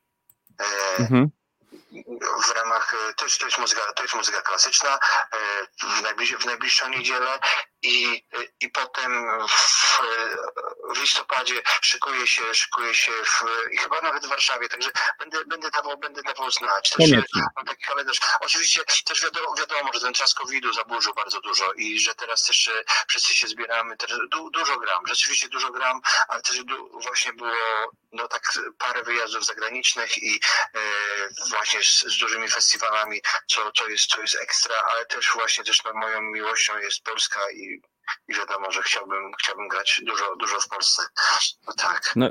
I, I, tego Ci życzę i bardzo Ci dziękuję w ogóle za, za tą intencjonalność, e, czyli że na przykład pomyślałeś, że grając na największym bębnie świata można grać w intencji, czyli przegnania tego świństwa, żeby, żeby było. Ale z drugiej strony, wiesz co Tomku, to, jest, to jest też piękne takie, że gdy byliśmy, e, byliśmy e, pierwszymi ludźmi z zachodu w, w prowincji Mekka, czyli w Arabii Saudyjskiej i po prostu ludzie tam od lat 70., gdy Arabia Saudyjska się zamknęła, nie mieli nikogo spoza tego swojego kręgu, e, spoza ludzi ze swojego kraju, ewentualnie kogoś z Egiptu, czy kogoś właśnie z ich kręgu kulturowego. Byliśmy mhm. pierwszymi artystami i graliśmy na garnkach, na kubkach i tak dalej. I, e, i po, gdy, wiesz jakie to jest wzruszające, gdy potem publiczność krzyczy, czy przychodzą bębniarze, tacy właśnie ichni bębniarze mhm. e, tradycyjni, wyrywają nas do, do, do swojego, na, na scenę, do swojego koncertu i, i krzyczą Bulanda, Bulanda, Bulanda. I to jest czyli Polska po arabsku. Wiesz, jak, wiesz jakie to jest takie, to jest niesamowicie wzruszające, gdzieś w pewnym momencie staje się, chcąc nie chcąc, takim ambasadorem kultury polskiej i i, I cieszysz się, że to jest pozytywne takie reprezentowanie naszego kraju, więc to, to też jest wspaniałe. Wiesz, że kocham grać w Polsce, ale z drugiej strony też mam gęsią skórkę, nawet teraz o tym opowiadam, że, że mogło nam się to mhm. przydarzyć, że ludzie z, z, końca świata, że byliśmy, widzieliśmy Mekkę z góry, y, która się nazywa górą, góra końca świata, bo to dla nich właśnie jest.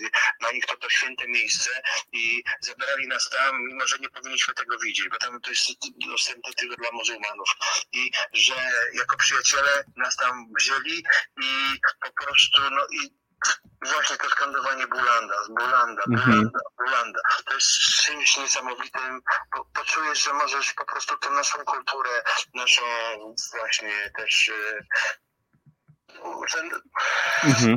to, co tworzymy u nas Polskę, że tą Polskę możesz nieść tak w różne części świata. Już po prostu ludzie rzeczywiście wiedzą, że to jest Bulanda, a nie, nie, nie Poland, gdy mówisz, a nie, a Amsterdam. Nie, to nie jest Holand, to jest Poland, że to jest Bulanda. Oni wiedzą, że to jest Polska. Piękne.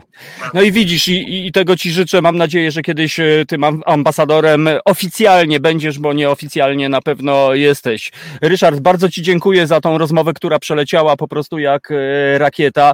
Bardzo dziękuję za message e, i za Twoją pracę, którą robisz, bo dla mnie to jest naprawdę, tu wiesz, nasze medium nazywa się Reset Obywatelski i, i dla mnie to jest naprawdę horrornie obywatelskie, co robisz. Ty łączysz ludzi, szukasz tych płaszczyzn, gdzieś tam jest ta ogromna wrażliwość, duchowość, no i po prostu piękne. No życie jak muzyka. Bardzo Ci dziękuję za to spotkanie. Dzięki Rysiek. Do zobaczenia, do usłyszenia. Wszystkiego dobrego. Pozdrawiam Totemku, pozdrawiam Państwa serdecznie. Dziękuję, że chcieliście być z nami. Fantastyczna rozmowa. No bardzo się cieszę, drodzy Państwo. No przeleciało rzeczywiście e, niesamowita e, historia i tak jak mówię, no wspólny element tak naprawdę to magiczne słowo wspólnota, coś elementarnego, pięknego, najważniejszego i nigdy o nim nie zapominajmy i niech on nas po prostu prowadzi. Bardzo, bardzo przyjemne spotkanie. Bardzo Państwu dziękuję za, za to, że byliście z nami. No i zostańcie o 19 kolejna audycja, a ja tutaj odrobinę prywaty zapraszam o 21 do Radio Koncao, gdzie jakby ta, ta, ten duch artystyczny i ten duch wspólnotowy e, cały czas będzie e, hulał. O 21 dzisiaj. Bardzo dziękuję i, i warto się zastanowić. Naprawdę czasami trochę inaczej inaczej spojrzeć, bo, bo tak jak e, Rysiek mówił, no widzimy ciekawa rzecz na scenie, na ścianie, fajnie, fajnie, ale, ale naprawdę jak człowiek się poświęci, otworzy, e, pozbawi się tych systemowych defektów z procesu socjalizacji i przypomni sobie, że e, kiedyś też był dzieckiem i te dziecięce uczucia, myślę, że one naprawdę też robią swoją robotę. Radio Koncao było dzisiaj z Wami, czyli Tomek Konca, to jest dobra pora, Reset Obywatelski. Bardzo Państwu dziękuję za uwagę do usłyszenia. Trzymajcie się, wszystkiego dobrego.